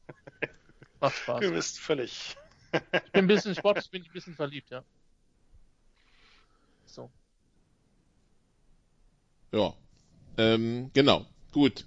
Also, wir haben jetzt das Finale Alabama gegen Ohio State, von dem wir, Christian, nicht wissen, wann es stattfindet. Ja, es gibt ein paar Covid-Probleme bei Ohio State ich muss mir jetzt eigentlich echt, ich muss mir gerade echt so auf die Zunge beißen, gell? Weil. Ausgerechnet Ohio State. Ja, ausgerechnet Ohio State. Die Aber es ist halt auch schön. Die hatten bisher noch keine, oder? Das war ja eigentlich bisher, die haben das bisher sehr souverän äh, ohne ja. Covid gelöst. Ja, ja. Super durch die Saison gekommen. Ja. Aber wenn man, wenn man als, weißt du, Nikola, es ist halt auch wichtig, dass man als, als jemand, der regelmäßig Spiele kommentiert, auch öfter mal das Wort ausgerechnet sagt, weil sonst ist man kein richtiger Kommentator, wenn man nicht hin und wieder ausgerechnet sagt. Ja, zumindest im deutschen Sprachraum. Schnellinger. Ja. Ja. Ähm, ja, es ist schräg. Wir werden jetzt mal gucken. Es gibt ein paar, paar Fälle bei. Ähm, ich, ich, der Zyniker. Ich kann halt bei dieser ganzen Erkrankung nicht zynisch sein, weil dafür sind einfach zu viele Menschen auf diesem Planeten gestorben und dafür beeinflusst diese Krankheit unser, unser Leben einfach in einer, in einer Weise, wie es in den letzten 100 Jahren vermutlich wenige Krankheiten man nicht hoffe und wünsche mir, dass das in den nächsten Jahrzehnten, dass uns wir davon verschont bleiben, aber ähm, da steckst du ja nicht drinne. Ähm, ab, aber es ist halt, äh, die, die Browns haben die Probleme, das ist jetzt äh, aufgeploppt bei, bei den, bei Ohio State gibt's jetzt die Probleme. der, der Vorteil am College Football ist, den tut eine Woche oder so nach hinten verschieben nicht weh. Playoffs zu verschieben, ähm, bezweifle ich, dass es passiert, ja, aber äh, das, das, das werden wir, werden wir mit Spannung verfolgen, inwiefern ähm, das, das Finale dann wirklich Anfang der kommenden Woche ausgetragen wird oder ähm, ob dann nicht äh, gesagt wird, ähm, wir verschieben es eine Woche oder zwei. Ja. Ähm, also normalerweise wäre es in der Nacht von Montag auf Dienstag in Miami äh, vor Publikum an den Weltrekord in Dallas, für den sich Jerry Jones feiert, der anscheinend auch gar kein Weltrekord ist, weil ich bin der Meinung, es gab dieses Jahr mehr Zuschauer beim Rugby jetzt in Dallas bei der NFL. Ähm, werden sie nicht erreichen, aber ja, also ein paar Zuschauer würden schon kommen. Ähm, unter der Prämisse, dass das Spiel irgendwann stattfindet, Jan, und natürlich in voller Spielerstärke. Ähm, wie ist das Matchup? Und das müssen wir jetzt wirklich so im Konjunktiv ansprechen, weil, weil das kommt gerade über die Ticker und bis Montag ist noch viel Zeit und wir haben keine Ahnung, ob sie es dann durchdrücken oder nicht oder wie sie es machen oder ab wann das nicht mehr spielfähig ist und deshalb Konjunktiv, wenn beide in Bestbesetzung antreten, welche Chancen hat Ohio State gegen Alabama? Wenn sie so spielen wie gegen Clemson, haben sie durchaus eine Chance. Also ich kann mir gut vorstellen, dass das ein, ein Shootout wird. Nach dem, was Ohio State mit, mit Clemsons Defense angerechnet, äh, angestellt hat, die ich eigentlich als etwas besser als Alabamas diese Saison eingeschätzt habe, aber da mag auch der äh, Schedule in der ACC einiges überdeckt haben. Das müssen wir natürlich jetzt auch so deutlich sagen. Äh, man muss natürlich jetzt nicht auch von einem Spiel darauf schließen, genauso wenig wie man von dem einen Spiel von Ohio State gegen Northwestern darauf schließen muss, dass Justin Field schlecht ist. Äh, andererseits muss man natürlich auch vorsichtig sein jetzt mit diesem einen Spiel, was er so genial gespielt hat. Ähm, ich, sie haben beide einfach eine, also äh, Offenses, die, die sehr variabel agieren können. Ne? Also Ohio State kann halt, seitdem Trey Sermon zumindest so unfassbar gut spielt, wie er spielt. Am Anfang äh, sah das bei Ohio State ja etwas eindimensionaler aus, weil der Lauf nicht in Gang kam. Und jetzt hat man halt mit einer Top-O-Line, äh, die gerade auf den, auf den Tackles unglaublich stark besetzt ist, so wenig Pressure, wie die da eben zugelassen haben. Äh, die ganze Saison schon, aber natürlich erst recht jetzt gegen Clemson. Ähm, mit einer, mit einer Interior Line, die wirklich einen super Push im, im Run-Game hat, ähm, mit, mit Fields, der, der halt die, diese tiefen Shots nehmen kann, gerade wenn er beide Receiver hat, das wird sehr, sehr schwer werden für, für Alabama, die halt bei, bei wenig Punkten zu halten. Andererseits genau das gleiche andersrum. Halt Alabama mit einer, gegen eine Defense, die die hinten ein bisschen offen ist, die, die ganz klar vorne ihre Stärken hat. Aber Alabama hat äh, durchaus ja eine, eine O-Line, die gerade im Pass-Block nochmal vielleicht ein Stück stärker ist als im Run-Block. Ähm, und mit Linebackers, die jetzt vielleicht insgesamt ein bisschen eher oldschool sind, also zumindest nicht diese ganz moderne Variante sind, mit denen sie relativ viel spielen, weil sie eben in der Secondary nicht so eine super Depth haben, also äh, Ohio State dagegen dann Devonta Smith, dagegen dann ein, ein John Matchy, der zumindest tief immer ein Problem ist. Und dann kann man da drunter halt die, die Titans spielen lassen. Dann kann man Najee Harris einsetzen, den man wahrscheinlich auch wieder sehr viel auch äh, als Receiver bringen wird und nicht so sehr Inside laufen lassen wird. Ich kann mir schon vorstellen, dass es da Punkte hagelt. Ähm, vielleicht Alabama ein bisschen, bisschen drüber, aber wie gesagt, das, dieses Spiel, was Ohio State da offensiv abgerissen hat gegen Clemson, das hat mich wirklich sehr, sehr stark beeindruckt, kann ich nicht anders sagen, von daher sehe ich die da auch nicht chancenlos. Christian.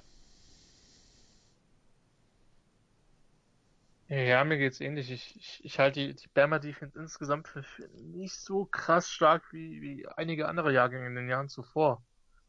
Ähm, sie sind der Favorit, Punkt. Das ist, glaube ich, schwer zu, schwer anders zu sagen. Ähm, auf der anderen Seite muss man halt auch sagen, Florida hat schon auch seine Punkte gemacht. Ja, Zyniker würden sagen, mit der zweimal Offense, das stimmt nicht, denn es gibt auch mit Kadarius Tony durchaus und, und weiteren Spielern, die bei den Gators, wenn sie nicht gerade das Bowl-Spiel aussetzen, äh, äh, eine Menge Playmaker. Und die hat Ohio State aber eben auch. Ähm, ich glaube, wenn, wenn die Buckeyes das gewinnen wollen, dann muss es irgendwie so ein ja, 38, 35 sein. Das ist, glaube ich, so mindestens die Preiskategorie, vielleicht sogar noch mehr.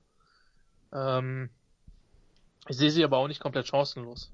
Also, Fields hat schon davon profitiert, dass Clemson so einen schlechten Tag hat und ich sag mal so, wenn das bei Alabama nach zwei Vierteln passiert, dann sehen wir Nick Saban im dritten Viertel als Safety auf dem Platz oder als Middle Linebacker, weil das wird er sich sicherlich nicht von außen angucken, dass das so abgeht. Ähm, zumindest möchte ich dann, ja doch, ich möchte in der Kabine sein, allerdings nicht als Alabama-Spieler, ähm, sollte das ähnlich aussehen. Wir wissen ja, du hast es gesagt, Jan, die Bama hat, hat dann viel Cover 2 gespielt. Normalerweise geht Saban ja immer gerne auf Cover, irgendwelche Cover 1 Variationen zurück. Weiß ich nicht, ob das gegen, gegen die, die Ohio State Receiver so die, die krass beste Idee sein wird. Aber ganz ehrlich, ich, ich glaube, ich mache halt, ich mache halt, oder sagen wir so, ich schicke halt extrem viele Zone Blitzes. So ein bisschen was Venables im, im Spiel gegen Notre Dame gemacht hat weil ich halt auch glaube, dass man damals auch, auch Fields bekommt. Ähm, und du musst halt, du musst Fields halt containen. So, weil wenn der irgendwie für 70, 80, 100, 120 Yards läuft, dann, dann wirst du vor Probleme gestellt werden. Also das, was, was, was Lawrence stellenweise gegen Ohio State letztes Jahr gemacht hat. Also, das ist halt das Ding so. Was, was halt bei Ohio State gut ist, die haben halt schon ein paar, paar Optionen. Also die haben halt nicht nur ein oder zwei Playmaker, auf die sie sich verlassen müssen. Und äh, die Tatsache, dass ein Quarterback halt auch selber gehen kann, ist, äh, glaube ich, immer von Vorteil. Ne? Also, und da ist, hat Fields schon nochmal mit seiner Athletik etwas andere Möglichkeiten als der durchaus auch gute Athlet Trevor Lawrence. Bama ist der Favorit. Ähm, und sie werden Punkte machen, auf jeden Fall.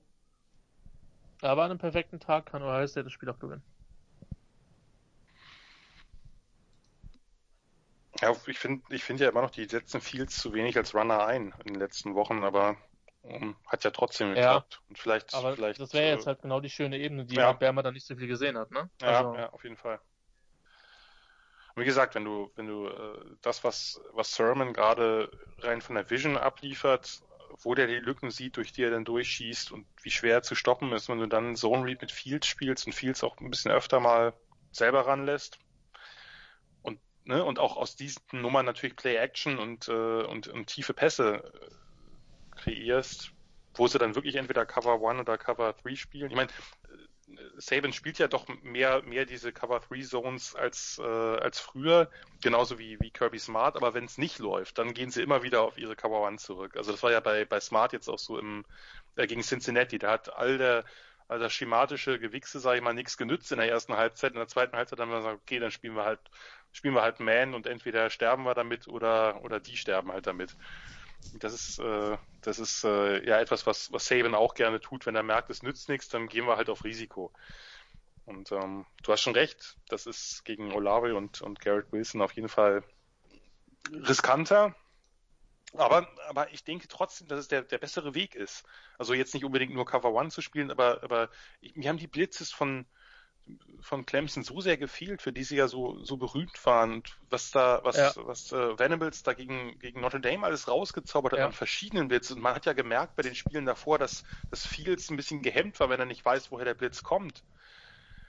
Äh, und Saban ist ja jetzt, Saban ist ja jetzt nicht unbedingt der größte Blitzer vor dem Herrn, normalerweise. Ja. Ähm, aber das würde ich mir doch schon überlegen, ob ich da nicht mal ein bisschen Risiko gehe und ab und zu mal irgendwie einen, einen Cornerback schicke oder so. Also egal, ne? Also einfach aus verschiedenen Richtungen, um viel so ein bisschen, ein bisschen, wie soll ich sagen, dass er in der Pocket länger nachdenkt, weil das war ja so bei einigen Spielen, ja auch gegen Indianer so ein bisschen das Problem. Die haben ja sehr viel geblitzt und auch mit, mit Cornerblitzes und so. Und da hat man gemerkt, da ist er dann beim Processing vielleicht einen Ticken zu langsam oder noch ein, oder zögert eine Sekunde zu lang oder beschäftigt sich zu viel mit dem, was da um ihn rum in der Pocket passiert. Und das hat mir total gefehlt bei, bei Clemson. Und ich habe mich auch gefragt, ich meine, eigentlich ist das doch Venables DNA. Wir gehen jetzt Ja. natürlich zum Spiel zurück, will ich jetzt nicht so lang machen, aber letztes Jahr gegen Burrow, da wusste er, er hat die Defense nicht. Die war auch schlechter als dieses Jahr.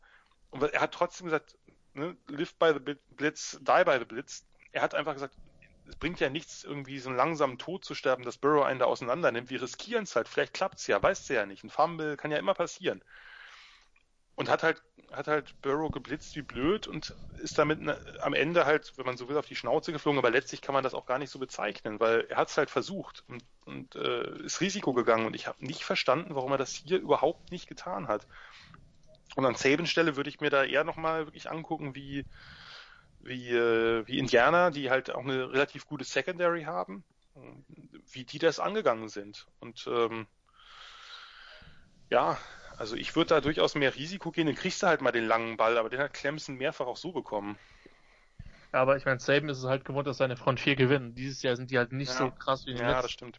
Das stimmt. Und das Letzt, ist halt das letztes Ding. Jahr auch schon irgendwie. Also das ist hinten Ja. vorne ist es nicht mehr so Ja. Nicht mehr so dominant. Es ist Und, bizarr, äh, ne? Es ist, es ist nicht mehr, es ist halt wirklich ein Alabama, was jetzt viel, also stark im 21. Jahrhundert angekommen ist, was stark auf Geschwindigkeit aufgebaut ist. Ähm, Ich meine, sie haben ihre, sie haben ihre, ihre Massenspieler, ja, also diese Two-Rapper, die Line, die haben sie ja, Ja. immer noch und die ist auch ein bisschen, also ich würde immer noch sagen, dass es nicht so schlimm ist wie letztes Jahr. Äh, Also ich glaube, ein bisschen besser ist es, aber die O-Line der Buckeyes ist halt auch stark.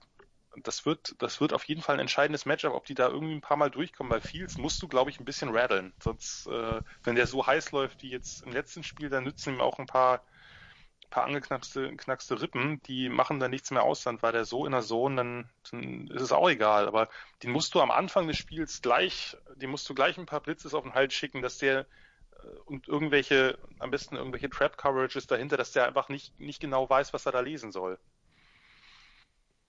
Aber wahrscheinlich leichter gesagt als getan. Gut. Ja gut, ich meine, Picking Against the Spread jetzt einen Teil draus zu machen, dieses eine Spiel ist ja ein bisschen witzlos. Dann machen wir es hier. Ähm, ich schau mal, ob es überhaupt einen Spread gibt. Ja, es gibt einen. Das Over-Under ist spannend. Nun, also, Picking Against the Spread. Alabama mit siebeneinhalb, Christian. So lustig. Ich hätte übrigens auch noch gerne zum Schluss einen Pick von dir. Ähm, ich habe mir überlegt, wie die Line ist. Ich kannte sie vorher nicht. Ich habe sie auf siebeneinhalb gesetzt. Daher sieben Punkte. Alabama gewinnt, aber es bleibt bei einem Touchdown und nicht mehr. Ich gehe auch drunter. Ich würde sagen, Alabama gewinnt es knapp. Wird aber, also, ich würde das eher als ein drei Punkte für den einen oder für den anderen Spiel sehen. Mit, mit vielen Punkten, wohlgemerkt. Ja, dann kommen wir gleich zum, Oder zum Over-Under. Mit Ähm, Erstmal dein Tipp. Ja, ich, ich glaube, also, weil es Ohio State ist und eben nicht Clemson, wie alle erwartet haben, wird Nick, wird Nick Saban seine Spieler warnen. Ich glaube nicht, dass es knapp wird. Ich glaube, Okay, das, das, das das, sind das so, das, äh, das war ein Trap Game für Clemson. Das sollte als Hallo-Wach-Effekt reichen und ich, ich fürchte, die Alabama-Maschine wird dann alles überfahren, aber ja. Ähm, das Over-Under liegt bei 75, Freunde. Jan. Uh. okay, da, ich hätte jetzt eigentlich, ich war, Also bei 58, 62 wärst du noch mitgegangen, ist mir schon klar. 75. uh, okay, das ist natürlich 35, 32 ja. ja, Also 35. 75, nur damit wir so eine Preislage haben bei, beim Spread, ja.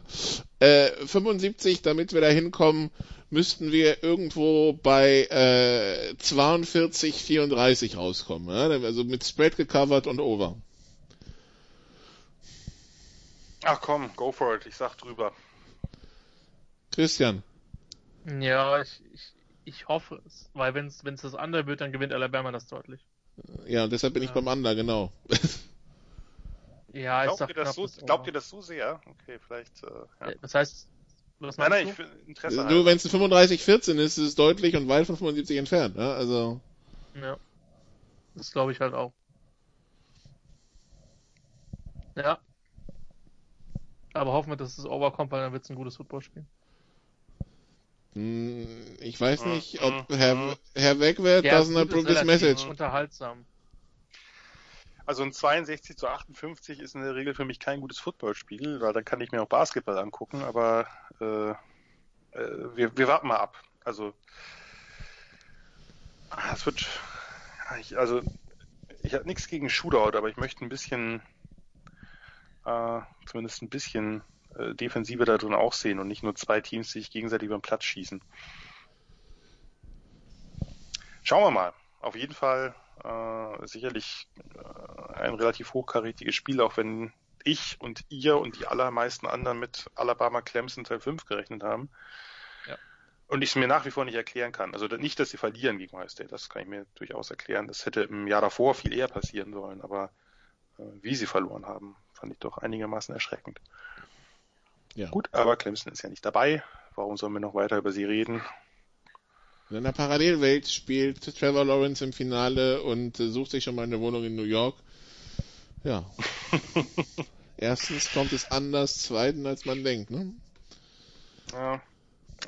Ist trotzdem natürlich einer der ja, absolut ikonischen Quarterbacks der letzten Jahre, da müssen wir uns nichts vormachen. Also ja, bloß wir keiner von uns ist in dieses Spiel gegangen nach dem Motto, das ist das letzte Spiel von, das ist der letzte College-Spiel von Trevor Lawrence. Ich habe es kurz am Ende der, des Podcasts erwähnt, dass es so kommen könnte, dass wir ein Backfield, also das Backfield Trevor Lawrence, Travis Etienne dürfte eines der äh, bekannteren oder hochkarätigsten Backfields der, der vielen letzten Jahre sein, einfach weil sie natürlich auch drei Jahre zusammengespielt haben. Ähm, aber das war's dann. Ja, ich, äh, also finde ich, finde ich in der Tat ein bisschen schade, weil man sich darauf gar nicht so vorbereitet hat, wie man es hätte tun sollen. Das lag natürlich an Ohio States etwas mauben Auftritt äh, in der Woche davor, dass man da, dass sie einen da so ein bisschen äh, getäuscht haben, möchte man fast sagen.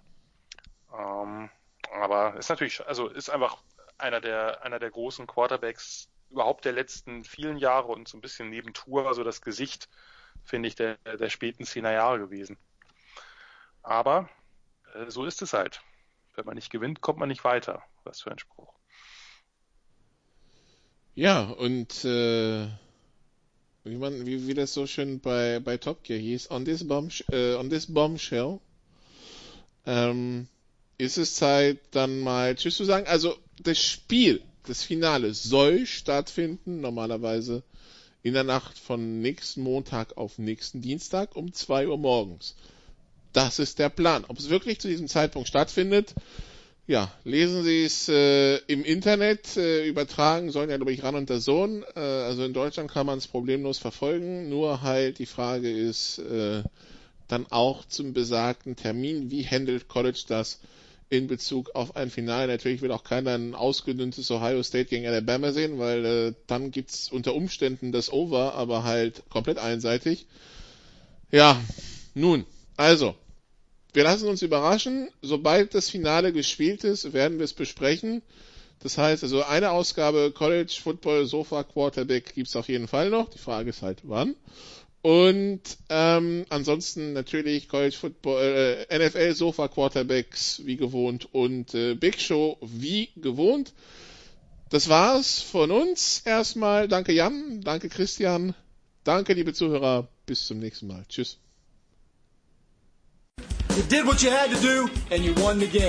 Das waren die Sofa Quarterbacks mit der Extravaganza zur National Football League auf Sportradio 360.de. Wenn Sie Fragen, Anmerkungen, Gegenbeispiele haben, schreiben Sie uns entweder auf unserer Facebook-Seite über unseren Twitter-Account at sportradio360 oder direkt an steilpass at sportradio360.de. Great job, guys! Und versäumen Sie nicht unsere nächste Big Show jeden Donnerstag neu auf www.sportradio360.de. One day at a time. Keep getting better as a football team and we'll see what happens.